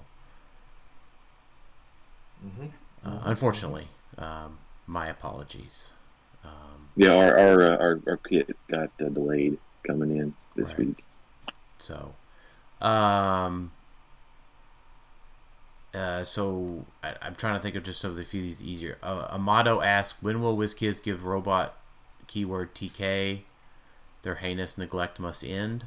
I don't know. I don't know what's coming up. Let's see. What are some figures that aren't being played or talked about much anymore that you think are really good and can be very effective? From Jack Smith. Like in general? Are we talking worlds? Yeah, for worlds effective, I guess. Maybe Gladiator? Maybe? Do we think Gladiator's just bad now? Or the problem is he takes a prime, I get that. The problem is not bad. He's not bad, it's just the primes take up. He's like so far down on the amount of good primes. I looked at him briefly because of the Merlin meter, because he just doesn't give a crap about Merlin because he does running shot Pensai. So like, who cares? So I looked at him briefly, and it's just we've entered a meta where it's like you have to have multiple hits. Like one big hit doesn't really cut it because there's a lot of rollouts. There's people with stock clicks. There's things that reduce penetrating, and Bird Gladiator included. His downside is the same downside he has always had that he lost the ability to get rid of, was that he only has one target. Yeah. It's if he had a way to get multiple attacks, then maybe he would be better, but that doesn't mean he's bad. But I don't know. I was trying to. I feel like for like what he's doing, he's just been outscaled. Like he's an attacker that's hard to kill because he has like an outwittable mastermind. But now we have like characters like Apocalypse, who also have an outwittable mastermind, and it's better, and he makes multiple attackers. Well, I mean, I wouldn't put him in the same field, but yes, I get what you're saying. As like, you weren't playing Emperor Gladiator for the like Emperor Gladiator stopped seeing play because he lost the power gem. Like he just lost a lot of well, you played reality, but people also played power gem to give him like a crazy high damage. I definitely did that. But now we got Collector, who could help boost that back up. Not the same, but better. So I think Gladiator is kind of a little bit below Fringy, but he might be one that this is a hard question, I think. Just to be able to give an answer of, oh yeah, this piece is low-key better. Because I don't think any of us are... I want to play Juggernaut. He just does good stuff, but he's so damn expensive. Oh, Tyler Knot? Yeah. Because he stops Perplex, he just through stop clicks, you have Battle Fury. gets through super senses too, right? Yeah. Like, he just does so much. He just goes and punches the Scarlet Witch. What? How does he get rid of super senses? He doesn't get rid of super senses. I thought he did. No. No. He ignores conflicts. He turns off perplex. Stops leadership. Like, you can give him exploit now, which there's still no flurry, unfortunately, to give to him. Right. The exploit is a problem, and so is the super senses. Yeah. He does a lot of nice other stuff, though. Right. Oh, I thought leadership was super sensitive on his power. Oh, they can't use leadership for some reason. Right, yeah. So, I will say one other answer to his question. They've always been there, but only very select people play them. Like, I feel like the Doom Chases. Like, people talk about them always being there and playing, but no one ever plays them except TJ, it feels like, and maybe, like, one or two other people, but they just don't see as much play, and they haven't for a while. But I think they are. I feel like there was a bunch of Thanos Doom. Nats was there not? There was a few, but it wasn't a bunch. Yeah, you're right. But you're right though, as there was quite a few.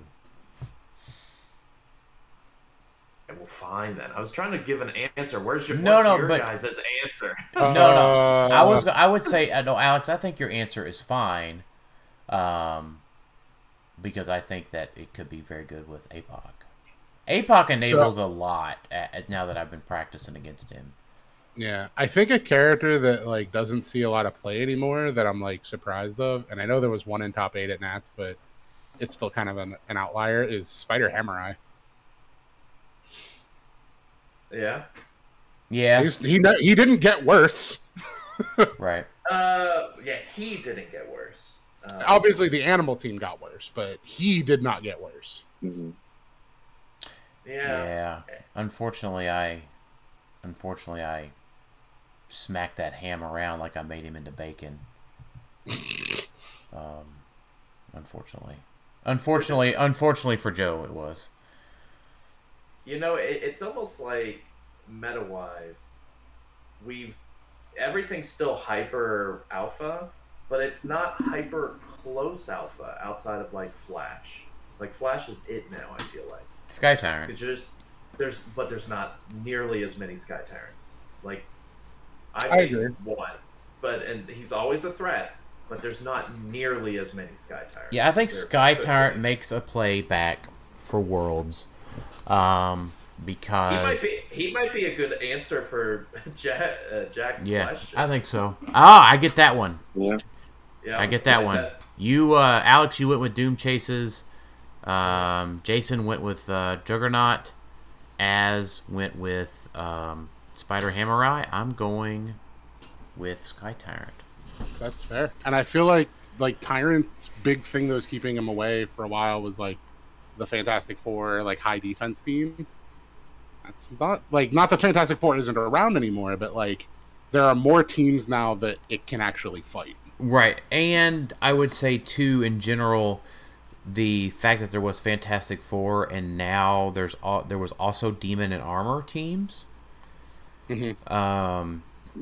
The fact that the Scientist team, I think, might almost be into unplayability at this point.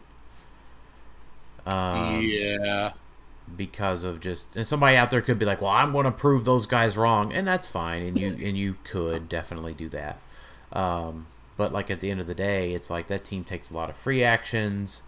That team does not want to see an opposing Merlin. That team does not want to see a tarot cards. There's quite a few that mess it over, which could be a good segue to talking about tarot cards. Look at you. I'm so proud of you. Wow, I didn't even try. I know. It once you start doing it, it's natural. Right. It's like dad jokes. It's just natural. So, Miguel Alfredo Gonzalez, Alfredo. Yeah, okay. What are the must-have tarot cards to own? Well, that is our next segment, yeah.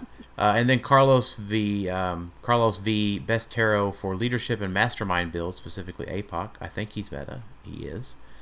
So we'll talk about that. So I know we talked about it on our set review, so we don't have to go over each card super specifically, but we can say from our practice and what we've seen, has any of our opinions changed? And we can do this quickly. Strength. I've seen strength played. That's attack rolls of 1/1 are not critical misses, and attack rolls of doubles that would hit are critical hits. I don't think you want to play that card because it's very bad against you. Yep. I played somebody where I was able to one-shot their Mimic because of that card. Jackson, yeah. Yep.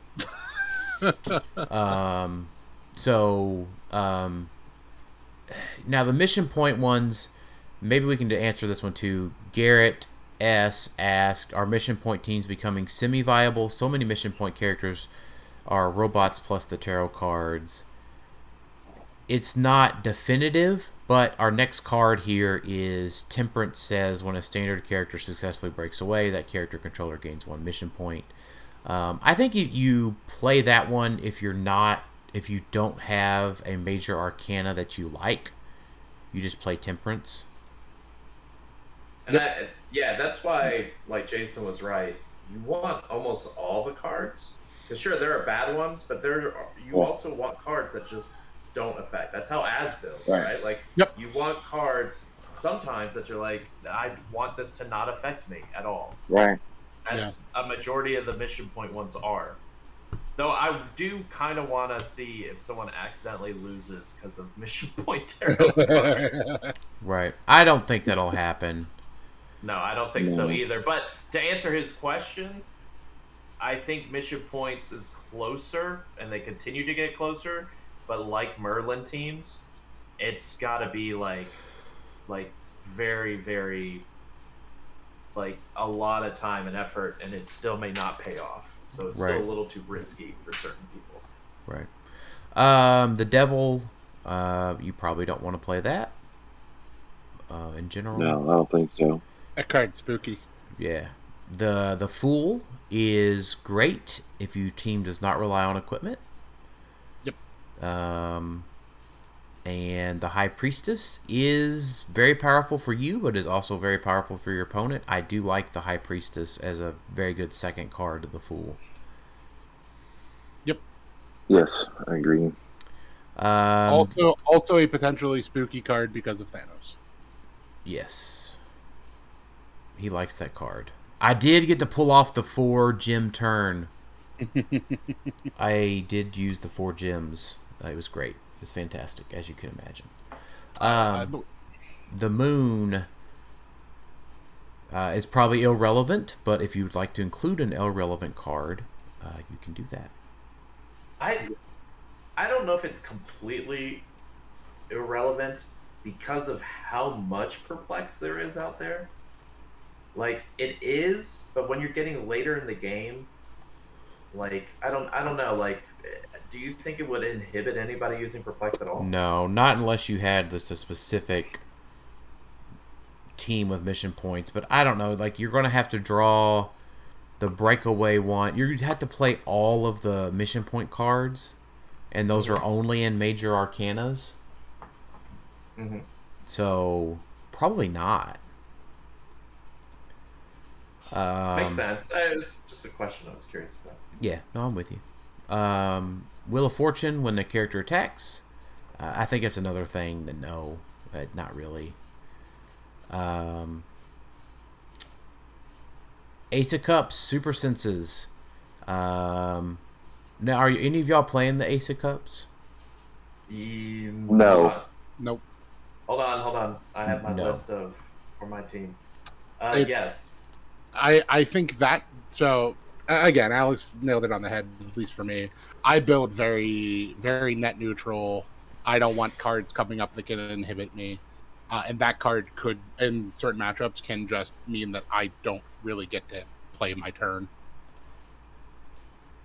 Right. Yeah, for me, because one of the pogs for Apocalypse has Precision Strike, right?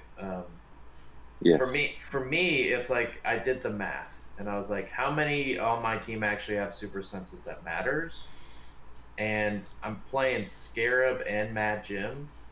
Like, I want Scarab to survive. Like, and Venomags. And Venomag. So half of my team has super senses. That puts Ace of Cups at least on the table for me. Does it suck if they have a bunch of super senses? Sure. But does that mean my pieces, like, it's like it helps me? Maybe it helps them less than it helps me.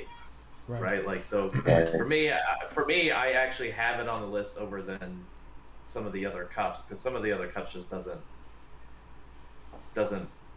help me very much at all. Like the Five of Cups. I mean, so like when we say that these card, like it's the ESD card, like, so it's not game defining, right? I don't think you clued that one if you're wanting your tarot deck to be definitive. Right. Six of Cups is the barrier one. Maybe. I feel like this one, I don't know. I think it's very situational, because the best characters you want it for can already do it. Right. Molecule Man can already do it. Star Sapphire and like Mad Jim already do, like, well, Star Sapphire, you just do her 4 barrier, but like Mad Jim can do 2 and 4. So those are already separated, and it's probably separated enough. And that's just not reliable enough. Because you still need to be able to see the non-adjacent ones. Right. Yeah. And I honestly don't know how often you really need them to not be adjacent. Yeah, you're like, the turn that you need them to not be adjacent is going to be the turn you don't get the 6. Yep. Yeah, basically. It's just when I'm thinking of building barrier, it's like, well, that's because I'm blocking my team in. I want all the squares covered. I know there's instances where that, but it just doesn't seem worthy of a tarot card to make that happen. Agreed. And plus, if you're worried about needing to use the Six of Cups, just add more barrier to your team. Yep, that is a solution just that I hate. Generate more barrier.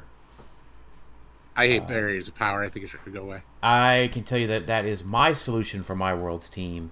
The answer is 16. Yep, that makes sense. And I've done 15 in a turn.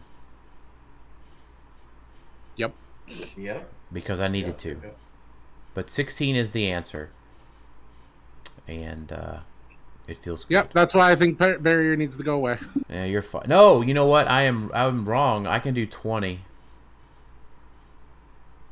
I thought you were going to say you were wrong that a barrier shouldn't go away. Well, you're wrong that barrier shouldn't go away. It's fine power. But yeah, it's a needed counter. Yeah, hope Thanos. Yeah, hope, it's just hope there Thanos, are too many teams now that can generate too much of it. It should just be at least curbed a little bit.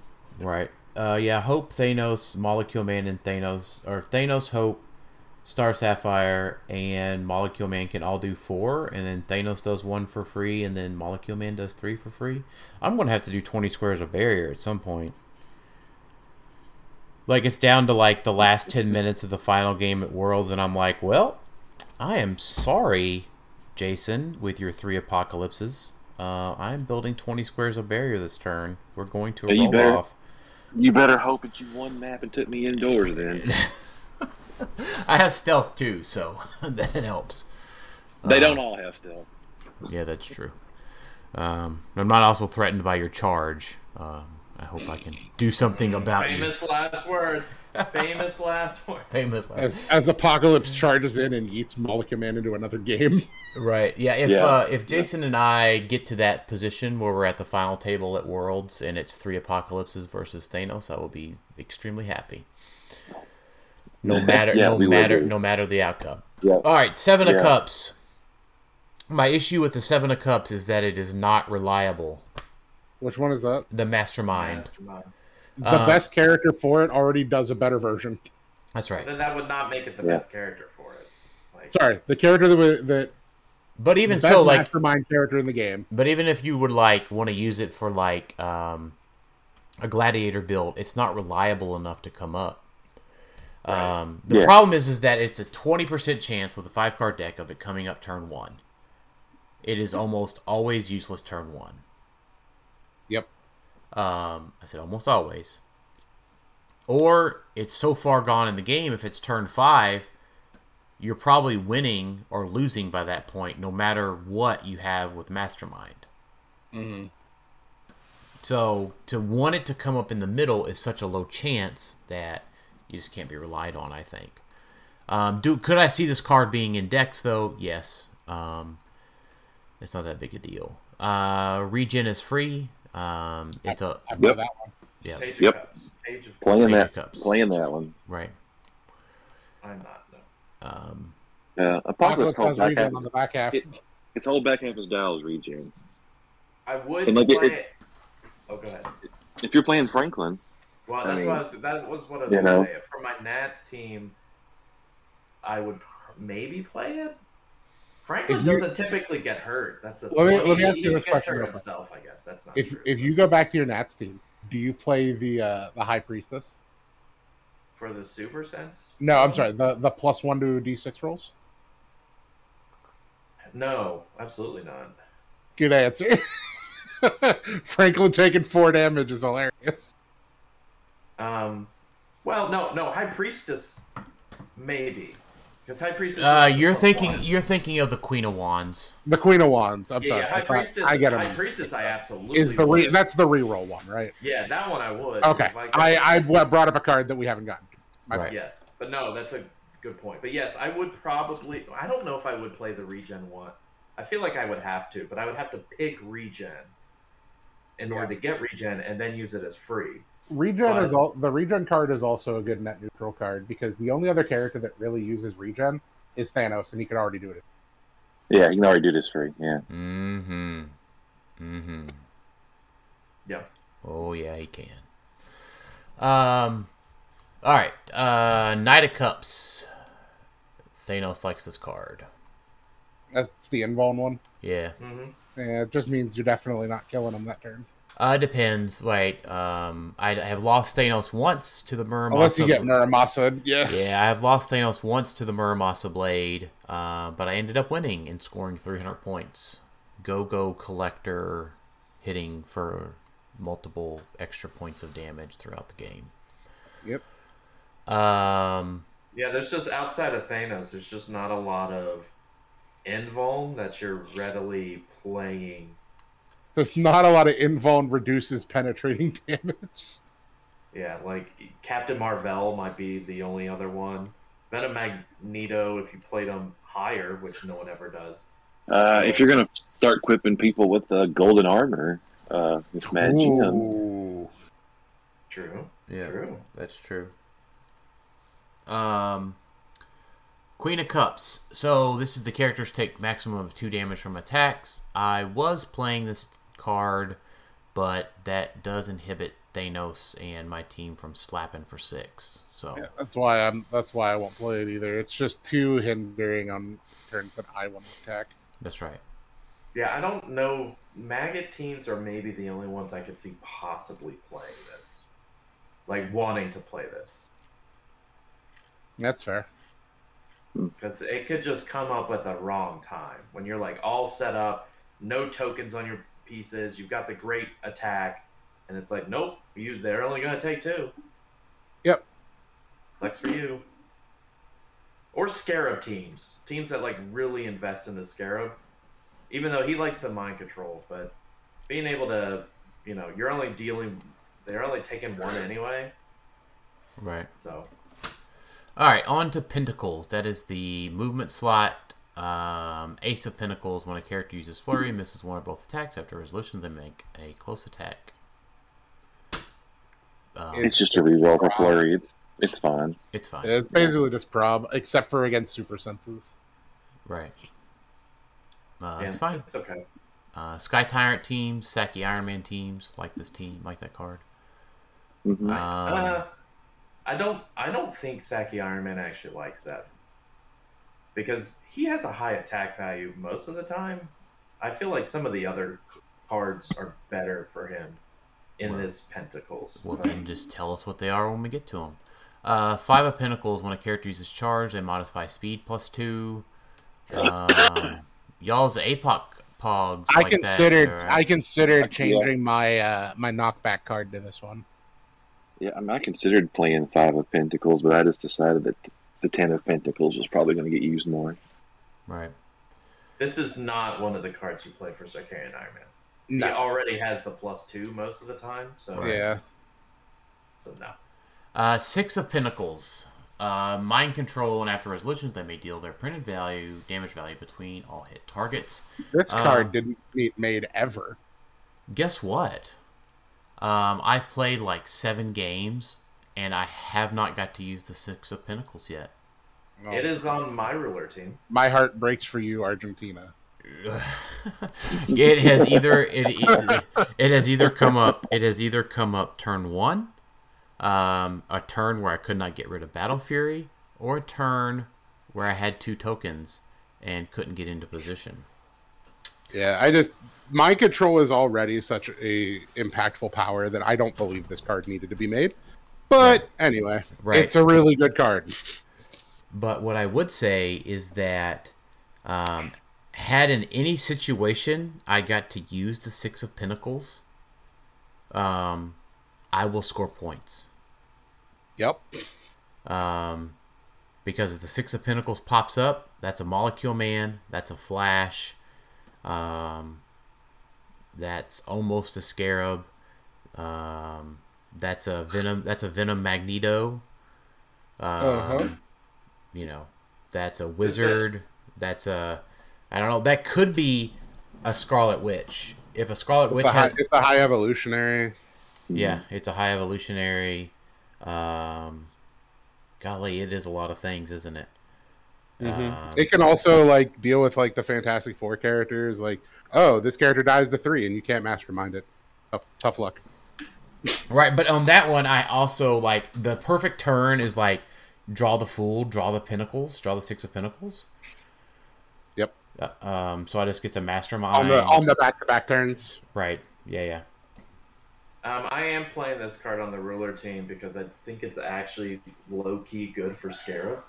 It's not low-key good for Scarab. It's really good for Scarab. Low-key in the sense that people don't realize it's good for Scarab because he's inhibited by the, when you attack, you only deal the 1.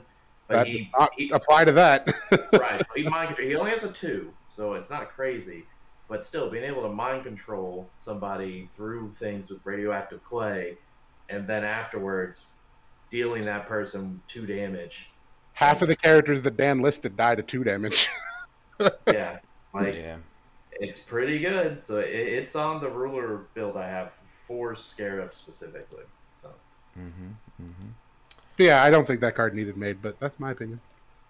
Seven of Pentacles is the can't use improved movement abilities, and characters that have plasticity have free move at half speed. This is the one I would play over Fury. This card is maybe one of the best tarot.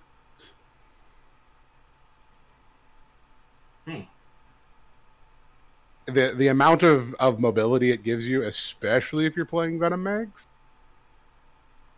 Because true, yeah. Free move 4 with a passenger 4, free move at a position, TK out. Yeah, it's so good. Yeah. Yeah, I think Venom Mags and Sarkarian Iron Man are the two main pieces. Venom Wolverine. Anybody that loves the cloak. So, yeah. I'm putting the cloak on Thanos. So, Thanos likes to move 6 squares and not have to choose Space Gym. Yep. Just keep in mind, you don't get to go through walls like you would with Space Gem, so it's fine. I build the walls whenever he comes back, so right. But you know what I mean. You would use the Space Gem and phase for free. Oh man, I'm with you. You don't get all the improved movement stuff. Venom Wolverine also loves this card. Yeah. Right. Yeah. Any of the Venom figures do because they all have plasticity, right? Yeah. Man, we got a bunch of Pentacles. There's a lot of them. Yeah, 8 of Pentacles is the knockback one. It's probably you were saying the most net neutral one. Yep. We got the 9 of Pentacles, which is the Canadian sidestep. I thought it was the Kenny Pena sidestep. He did it at Canadian Nationals. Oh, okay. Yeah. So, I'll just say this: are y'all? My internet's been going crazy, so, but like, it's kind of obvious, right? I mean, we know that Kenny worked at WizKids while this set was being designed. Mm-hmm. Like, I think it was a joke. Yeah. So, like, congratulations, Kenny. That's awesome that you got that in. Inspired the tarot card. I mean, I don't know what else they could do with a sidestep. To be honest. Yeah. I mean, they could. Like, I guess you could have given it passenger. They could have. I've got a good one that would have been better. I'm listening. You could do it again. If this has anything to do with Thanos, I'm gonna scream. It could be half your speed value becomes the amount you can move. Yeah, no, thank you. Oh man, that would be. No, thank you. Oh, yeah, sidestep's already one of the best powers in the game. I'm really glad you're not a hero designer. Just let me put that out there. Like some of the ideas you come up with. When everything's broken, nothing is broken. That's right. It would be amazing. Ten of Pentacles is the hypersonic speed one. Go ahead. I think that one's totally fine. That's a good one. Yeah, that card's good. I also play this one over Flurry. Being able to not have to token up Sarkhan and Iron Man after a first turn hypersonic, that changes your pacing a lot. Mm-hmm. Yeah. So not having to token up my death to Pogs is yeah. Yeah, real good. Super solid.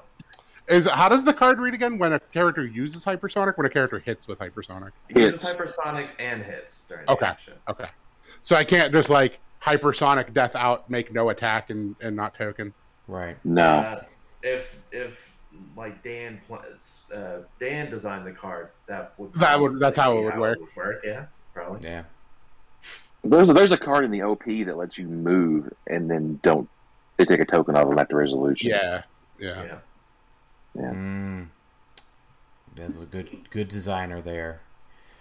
Five of Swords, super strength one, probably not relevant. That card's really bad, right? But it's not impactful, right? So maybe if you don't like any other swords, that's a good one. Yeah, that is the most irrelevant of all the cards. The only one... Wait. When a character that can use super strength is given an action. So any action? Any action. I mean, this isn't bad for Sarkhan and Iron Man. Are you picking super strength? If it's a dead turn, right? You don't get to put the object on your card when you do that. That's fine.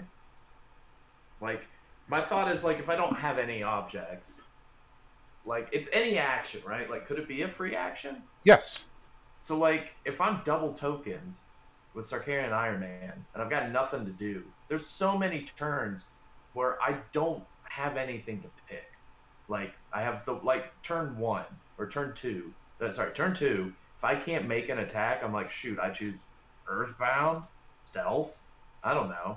So, if I could choose Super Sense and, Sidestep, and now I've got another object that they... You can't choose... Put it on your card. Well, you can't... No, you can't use Super Strength. So, what you can do is if you Perplex, generate an object, and then you can Sidestep, pick it up. And then you generate... No, you Sidestep, drop it, because you generate it and hold it. But you Sidestep, drop it, and then Hypersonic that next turn or something. It just gives another standard object. I think that's there. This one isn't neutral, I would say. There are plays for it. It's neutral for a lot of teams, but right. I think Sarkhan Iron Man is maybe the only person who can. I think you're working way too hard to make that card do something. When there's a lot of other card swords. Where sword is already a pretty good suit. I guess that's my trick is I don't feel like sword is with what we have, the 7 swords. So let's I would play 9 over that. Yeah, so let's talk about the 6 of Swords next. When a character uses Incapacitate after resolutions, they may deal their printed damage value. Divided between... This card is terrifying. Yes. Sorry. This card should be terrifying to Sicarian Iron Man. So what most people forget is Charge Flash has Incap. Right. Yeah, if Charge Flash gets... Yeah. If this card comes up and Charge Flash gets to Sicarian Iron Man, he's KO'd. Assuming that you hit, right? He got a 12 attack, he can get perplexed and shit. Does Sicarian Iron Man die on 7 or 8? I thought he took 6. You have to deal on 7. Okay. But he's on last click. Mm-hmm. And double token. So you just make the last attack. Right, so he dies on click 8. Yeah. Yes. He wouldn't be double tokened. Well, unless he already had a token. You can't. No, I'm in cap. Yes, you can. It's a passive effect. Yeah, you can use it twice. Yeah. Oh, my bad. So, yeah, that's really good. And you know, also lets Flash get around mystics. Yeah, and you know, Flash hates mystics. Yeah, and you know the lasso. That's just the thing. Mm-hmm. Like, I definitely see it being played for lasso. If you're playing a Flash team, is this an automatic, like, one Flash? I don't mean, like, a bunch of Flashes. Is this an automatic ad for just any Flash team? I think so. I think if you have, like, Flash Sicarian. Yeah. Yeah. Because imagine the world where, like, well, it's not as good with Sicarian Man because it's only a 2 damage, but he can, like, pick Incap if he needs to, because that just gives, like, really good... it switches tempo. So... I think we also have to remember that, like, the Danger Room constructs really like this. Mm-hmm. Yeah. Will it make them playable? Does it make it over the top? No, because you still have to draw the card. Right? Right.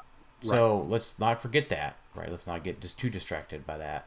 But, like, you give this to... You give the lasso to Juggernaut, or whatever, who gets to make a free close attack when he moves. Right, yeah. So now he's incapping you and then dealing you 3 damage, and it takes 5 hits to KO him.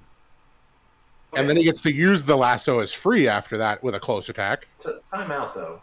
Mm-hmm. This also kills Danger Room figures. It sure does. It sure does. You're right. Yep, yeah. Good catch. Like, it's equally bad now. Depends on how many people are playing Incap. Like, that's a big one. Yep. Like, not a lot of people. Like, even though Mad Jim and Molecule Man all have it, they all have 1 damage, so it's not. The scary part with this is, like Dan said, is the lasso, especially with Mad Jim. Yeah. Like, just being like, oh, Incap card came up. Looks like we're switching to lasso, boys. Well, and lasso on, like, a 76 build too. Like. Yeah. Mm-hmm. You lasso up to try to get the free attack to lower your attack total, and you take damage from him because he's a 3 attack, I think. He's a 3 damage. Yeah. I mean, 3 damage. Mm-hmm. Yeah, that's nothing to sneeze at. That. Nope. So. Is there a Wonder Woman with 4 damage? I don't think so. No. There's one with. I know the Prime has 3. The Rare has 3. Oh, but wait a minute. Holy shit. If this card comes up on a Wonder Woman, no, hold on. She has to divide among hit targets. Oh, okay. I was about to say, does she just, like, deal, like, 12 damage to everybody? No, the card divides it, but she does get to divide amongst all hit targets. Right. So, anyways. And she gets to do it twice. Incoming the new Wonder Woman and Jumper meta. Right, they get Incap as free with a range of 4. So, I would say Six of Swords is a really good card. Yep, agreed. But it all comes down to it's hard to get that card to come up when you need it.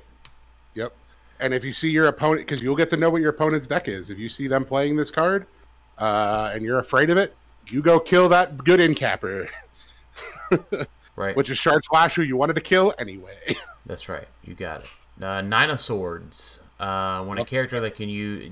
Nine of Swords is the reason you buy the starter game. And probably with the Ace of Cups, I think, is the other one that's in there. And the map, yeah, that's about it.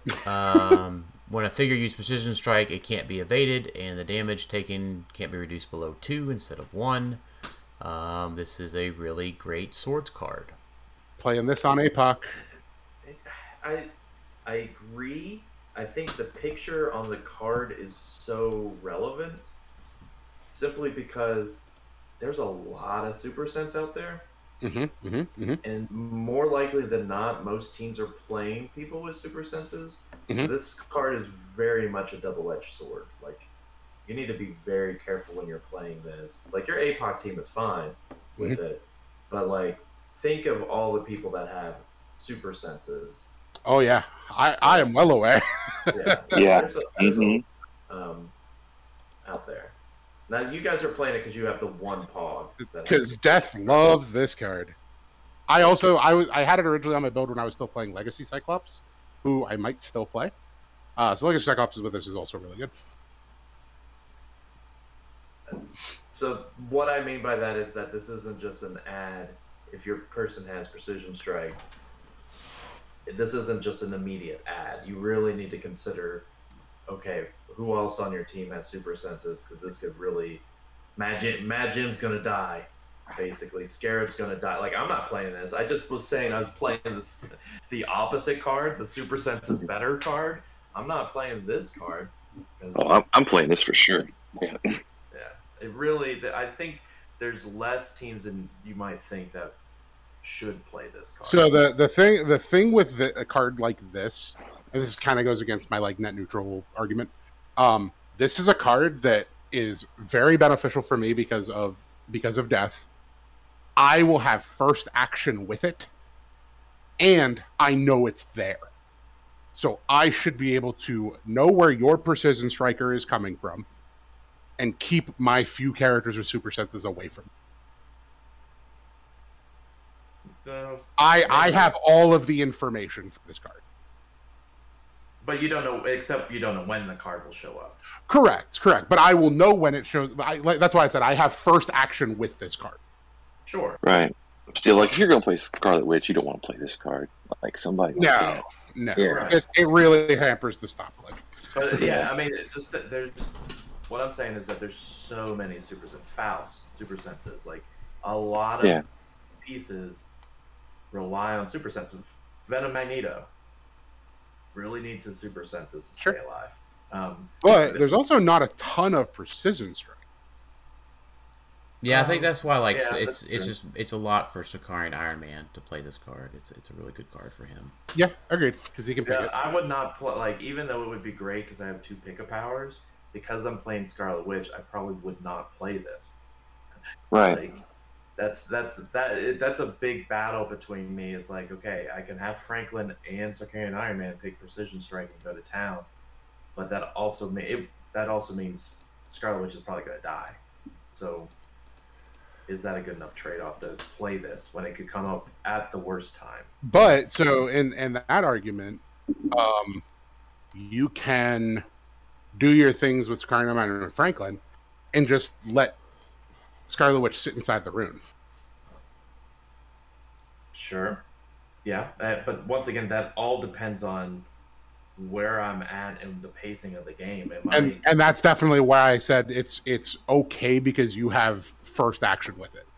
But that's assuming first action with it means I have the capabilities of making use of it, of getting my super sense people away, getting the rune out, like, I probably don't have the space to get the rune out. Like, there's the rune's not protection from it. They can just shoot you from outside of the rune. They can. True. Yeah, that is only a protection for a close combat attack. Like, right. Yeah, I think if I'm playing, similar to why I'm playing the super sense, the other super sense card. If half of my team has super senses, I'm not playing this card.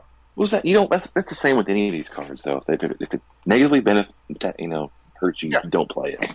That's right.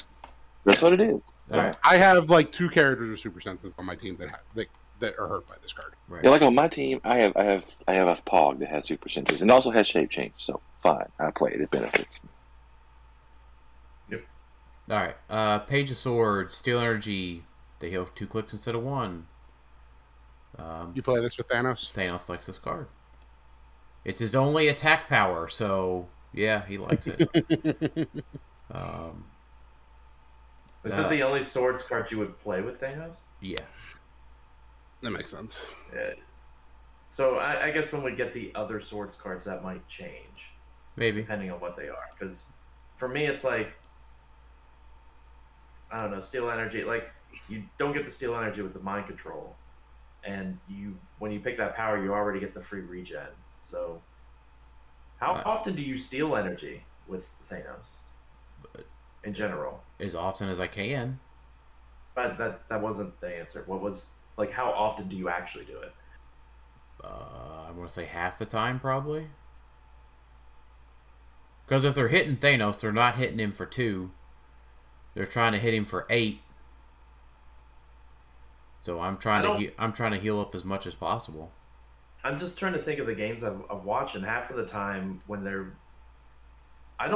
Anytime I played Thanos, I don't remember the last time I ever saw Thanos steal energy. Usually I've seen it. I know it exists. I'm just saying I haven't seen it. Most of the time, if they're that low, they pick it to free regen, and then they're yeeting themselves out of there and saying, like, bye, I'm leaving. Well, I try to do that too, obviously. So right now, it makes perfect sense to play the card because there's not a better swords card for Thanos. But I'm curious about, in the future, whether you stick with it because it's kind of situational. Well, I'm not worried not worried about the future until after September 18th or whenever. Mm-hmm. Yeah. All right. Moving along. Knight of Swords. When a character uses telekinesis after resolutions, remove an action token from them. But I get it, Alex. I get where you're coming from. Mm-hmm. If you're playing Venom Mags, consider playing this card. That's right. It's not. Yeah, this one's on my team. Yeah. Just period. King of Swords, Queen of Swords. It's interesting. But this is the one that's like when you hit with doubles, you remove an action token. No, well, 10 and 11 are crits. Oh, okay, right. King of Swords. Hey! I just want to point out the APOC guys are saying it's meh because they don't want you hitting their APOC crit way. It's just saying. That's you too. That's all three of y'all saying that. I'm fine with everyone playing it, but I'm just saying. I just think it's not consistent. Same reason I don't like strength. It's also my 10 and 11s are crits. Against them. I would say this card is... I feel like... I don't know the numbers. I feel like this card is statistically more plausible than strength. I feel like 10s and 11s, you have a better chance of rolling that than doubles. I may be wrong, but in my head, sounds right. No, doubles come up more often than... Yeah. 6-5. There's only 2 combinations that make a 10, or 4 combinations that make. Then you're including 12, so 10, 11, 12. Yeah, it's 6-6, 5-6, 5-5, 6-4. Yeah. As opposed to I could potentially roll 2 3s and crit hit. Right. Yeah, so I guess it's 3 versus 4 is what you were saying. Right. 6-6, 6-4, 5-6. 5-5. So that's 4, and then there's 1-1, 2-2, 3-3, 4-4, 5-5, 6-6. So there's 6 doubles, which is what the King of Swords does. After resolutions, remove an action token from them. Yeah, this is worse than the other one. Yep. It is, but it's in a different suite, so it might not be bad. All right. Let's round this out with some wands. Then we have a couple more questions to answer. 2 of wands. Hit characters have battle fury until your next turn if this card is not in play. Not every team should play this, but this card is really good. Yes, I agree. 4 wands. I agree. This is another one of those cards that I would say really do a deep dive before you blindly put this on your team. That's right. So. When a character that can use exploit weakness makes a close attack after resolutions, deal 1 penetrating damage to each opposing character adjacent to a hit target. Sky Tyrant really likes to play this card. Yep, so does Venom Wolverine. Because it's the 4 wands splashes the shit out of a Quake exploit. Yep. Yeah.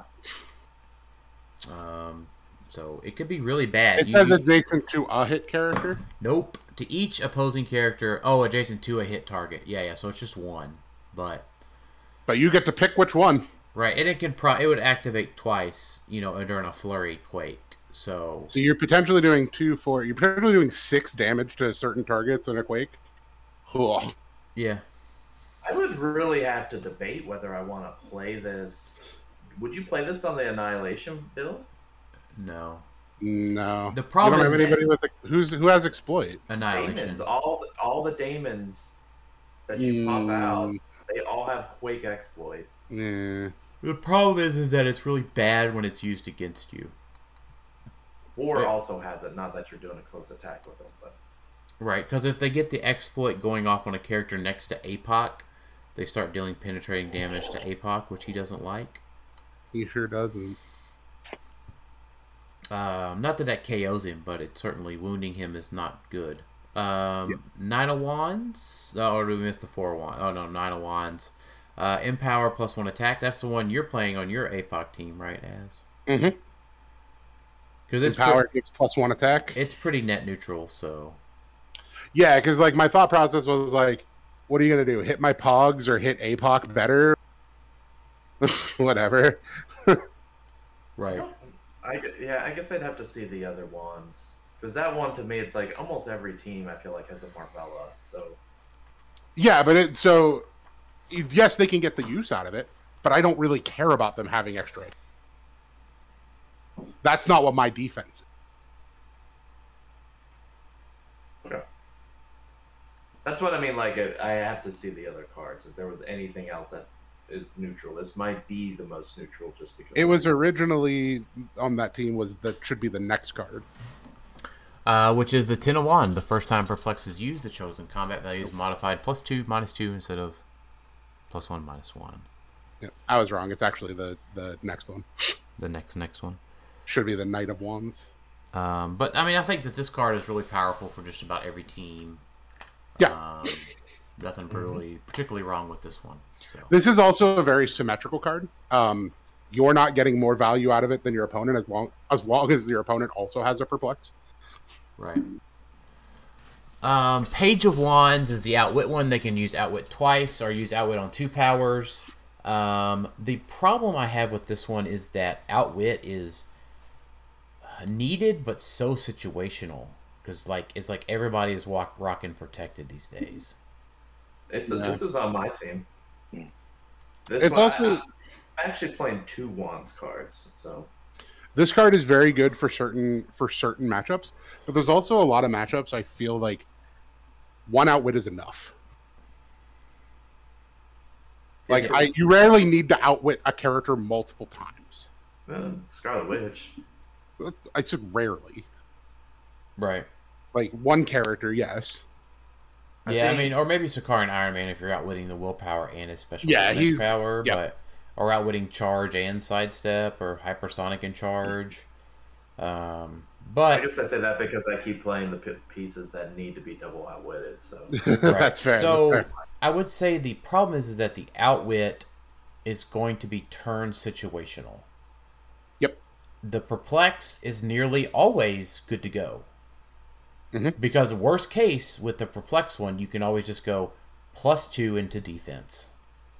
Yep. And that is almost never a bad decision. The reason why I'm playing this one is because the person who utilizes this the most is Scarab. 100%. Yeah, absolutely. Because he's most likely outwitting every turn. Just for the most part. Unless your team is like Thanos, where almost everybody has Power Cosmic. Being able to outwit 2 powers through equipped people or through objects, he's almost always getting use out of that. So, right. Being able to do 2 and outwitted super senses and toughness or something, it's much better. So right. Knight of Wands. When this character uses leadership, increase the roll by 1, which the APOC guy asked about.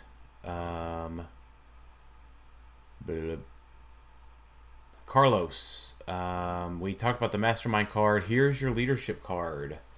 Why are you not playing the leadership card as? So I took this one off of my team for the Empower card because it's just not consistent enough. And there are very few times I felt like, one, like just my rolls just turned out that it wasn't consistent enough, because going from a 33 to a 50, yes, it's 70%, but it just didn't feel consistent enough. But also, like, it just accelerates you by 1 pog, and you usually don't make famine anyway.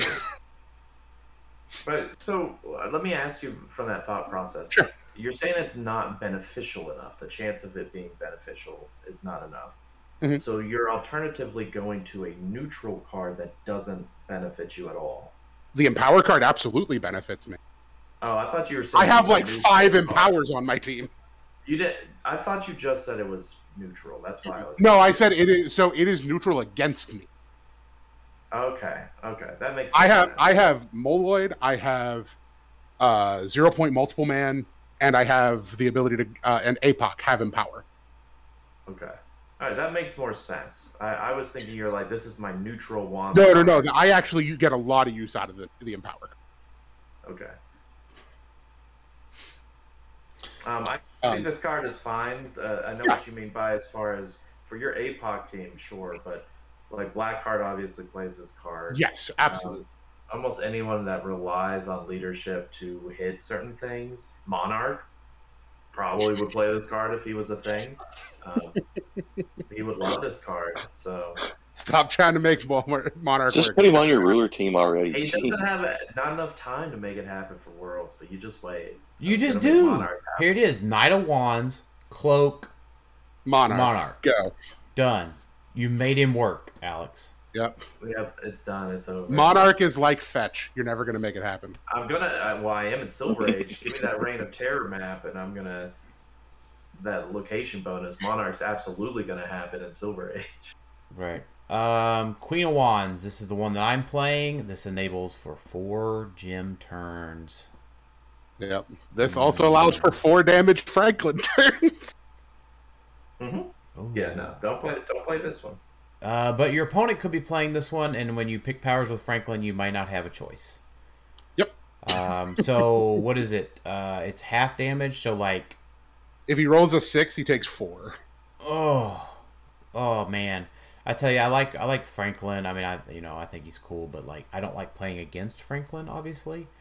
Anybody with charge flurry and access to 6 damage, I don't like, obviously. Mm-hmm, but so yeah, the thought of him taking 4 damage is pretty satisfying.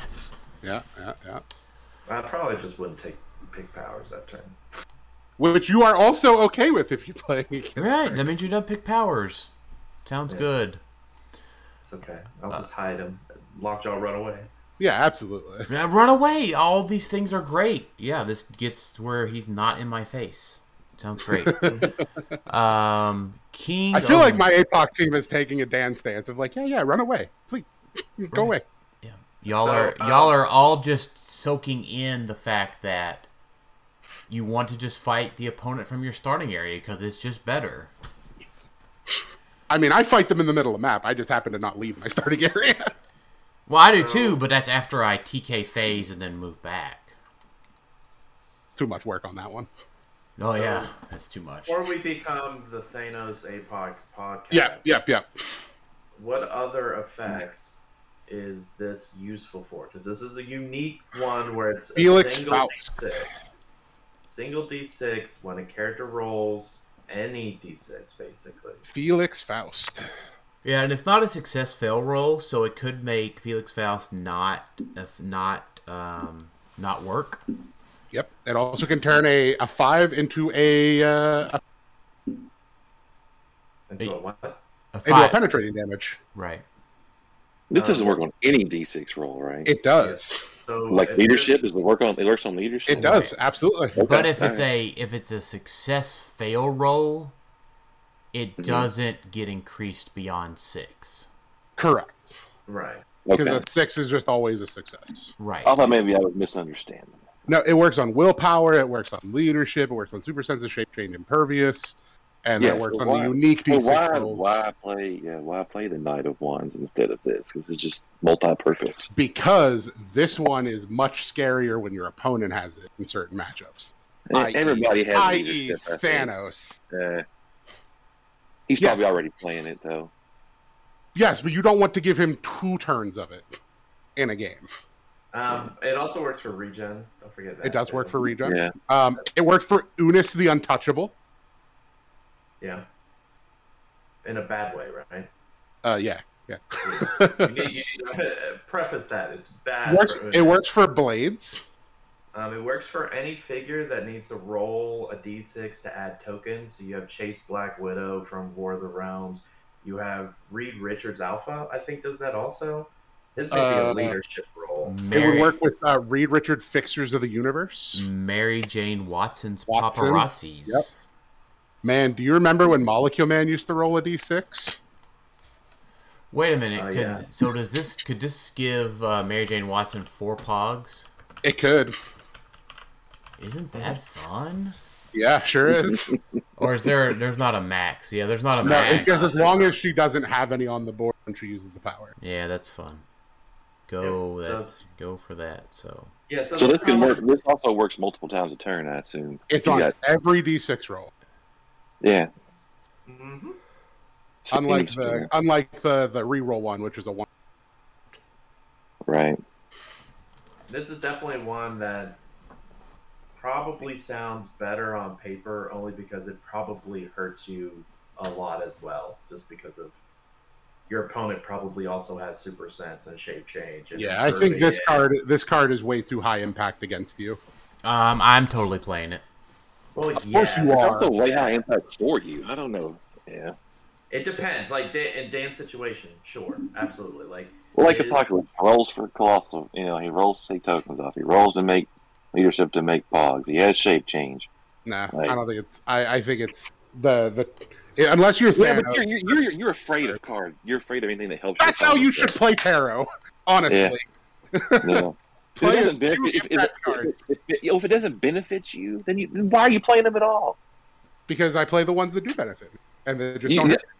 Yeah. Honestly, when you deal with an extra variance, you take out as much of the variance as possible. It doesn't just don't play them then.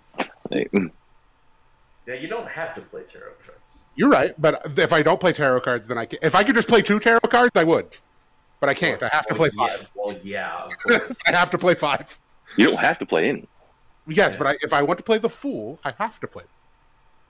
I think I like the idea of just being able to play 1 card. There's Designer Dan again. Yep. Yeah. But unless you're Thanos, I don't think enough teams get more benefit out of it than him. And just with how prevalent he will still be, I think it's too dangerous to give him 2 turns of this card. Yeah, that's probably fair. I think I like it for my team because I have too many roles that benefit from it. And if Thanos gets 4 gems twice, I don't care. Before we round everything out, obviously we got the one last one, King of Wands. When a character damages an opposing character with an attack, after resolutions, remove an action token from them. This is very hum-ha. This one's pretty good for Sakarian Iron Man. Like, almost all the King cards, I think, are like this. Because the King of Swords was similar. We don't have the other King ones. So they all have to do with, like, removing a token. Yeah. That's what it seems like, but yeah.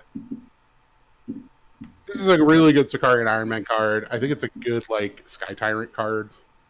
Because usually Sky Tyrant's going out with a token, so just being him to be able to be not double tokened. Right. And the fact that he also has Injustice League, so like... So you can potentially go to 0 tokens. That's right. Alright, so that rounds up the tarot card talk. We have a couple of more questions to answer. The one from Andrew Wilson, best Silver Age ID cards for characters. I'm gonna table that one because I want to talk about Silver Age refresher. If you want, Andrew, listen to our episode about April-ish time frame, where we prep for the Huntington's event. We go pretty in depth about Silver Age at that point. Let's see, Kurt Thomas. Are there any other OMAs available besides Chase Unimind? No. Or Loki. No, I would say 300-point Apocalypse is just as viable as Chase Unimind.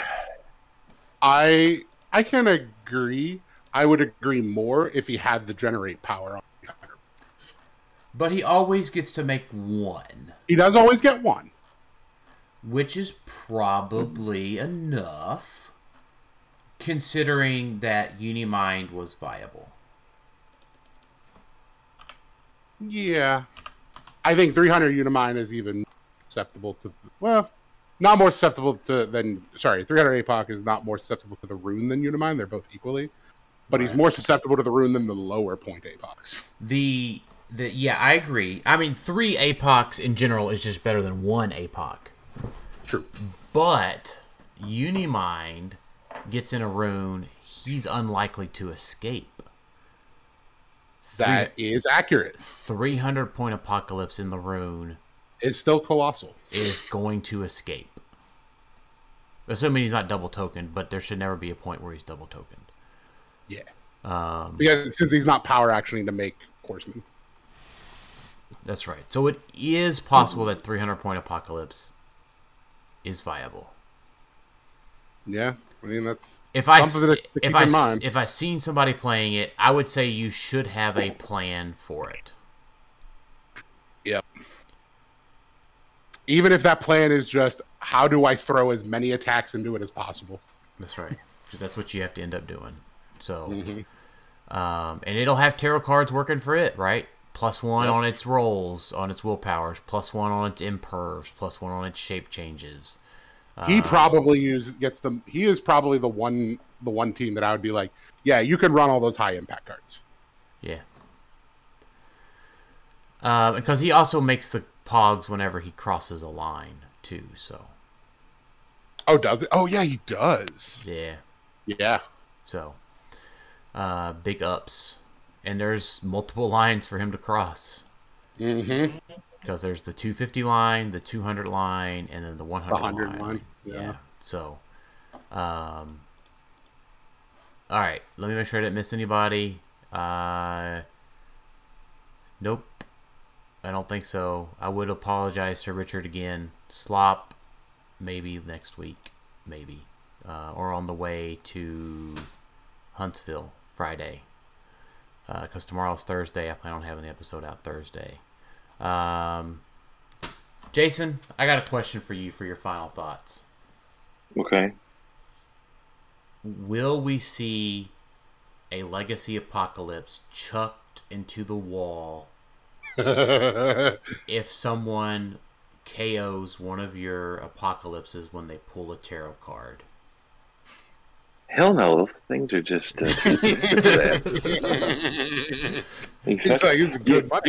You're more likely to see like a tarot card ripped in half. I thought you were going to say you're more likely to see it get chucked up on eBay.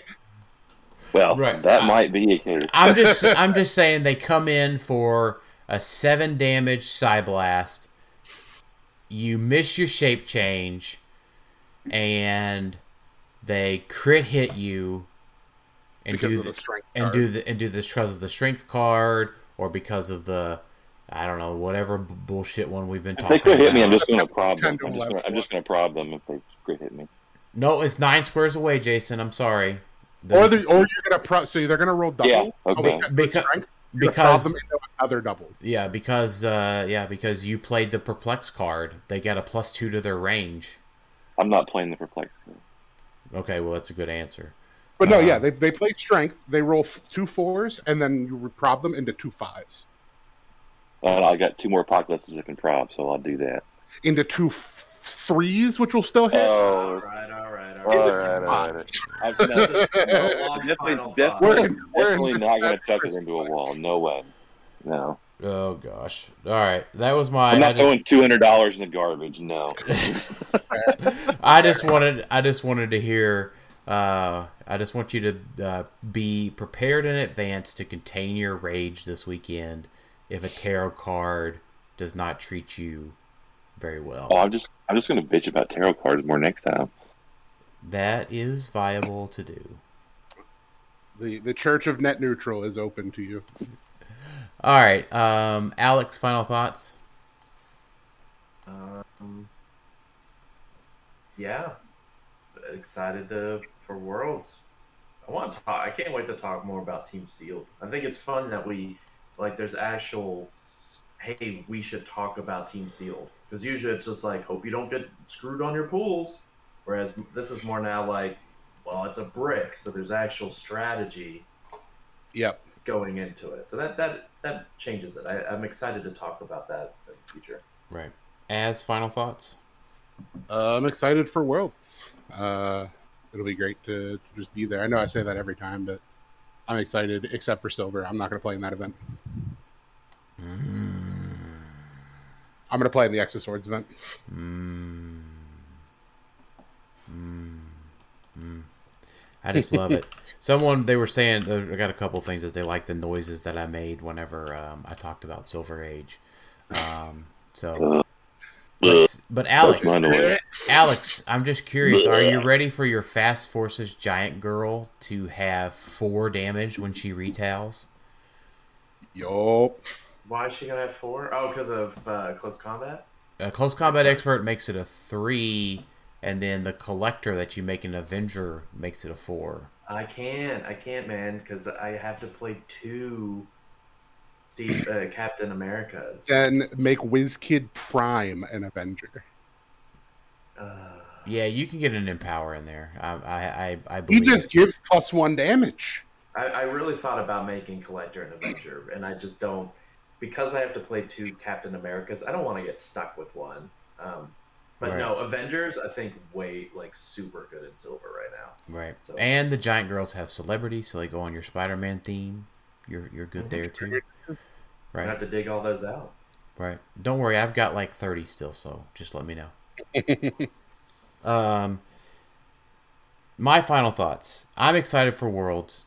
I'm very hopeful about what WizKids can talk to us about at Worlds. I'm very hopeful for a good outcome of any of the announcements, and I am looking forward to play, and I am looking forward to seeing everybody in Huntsville this weekend and finalizing my Silver Age team. Thanks everybody for listening to Clicked Off today, and we'll talk to y'all next time. Later.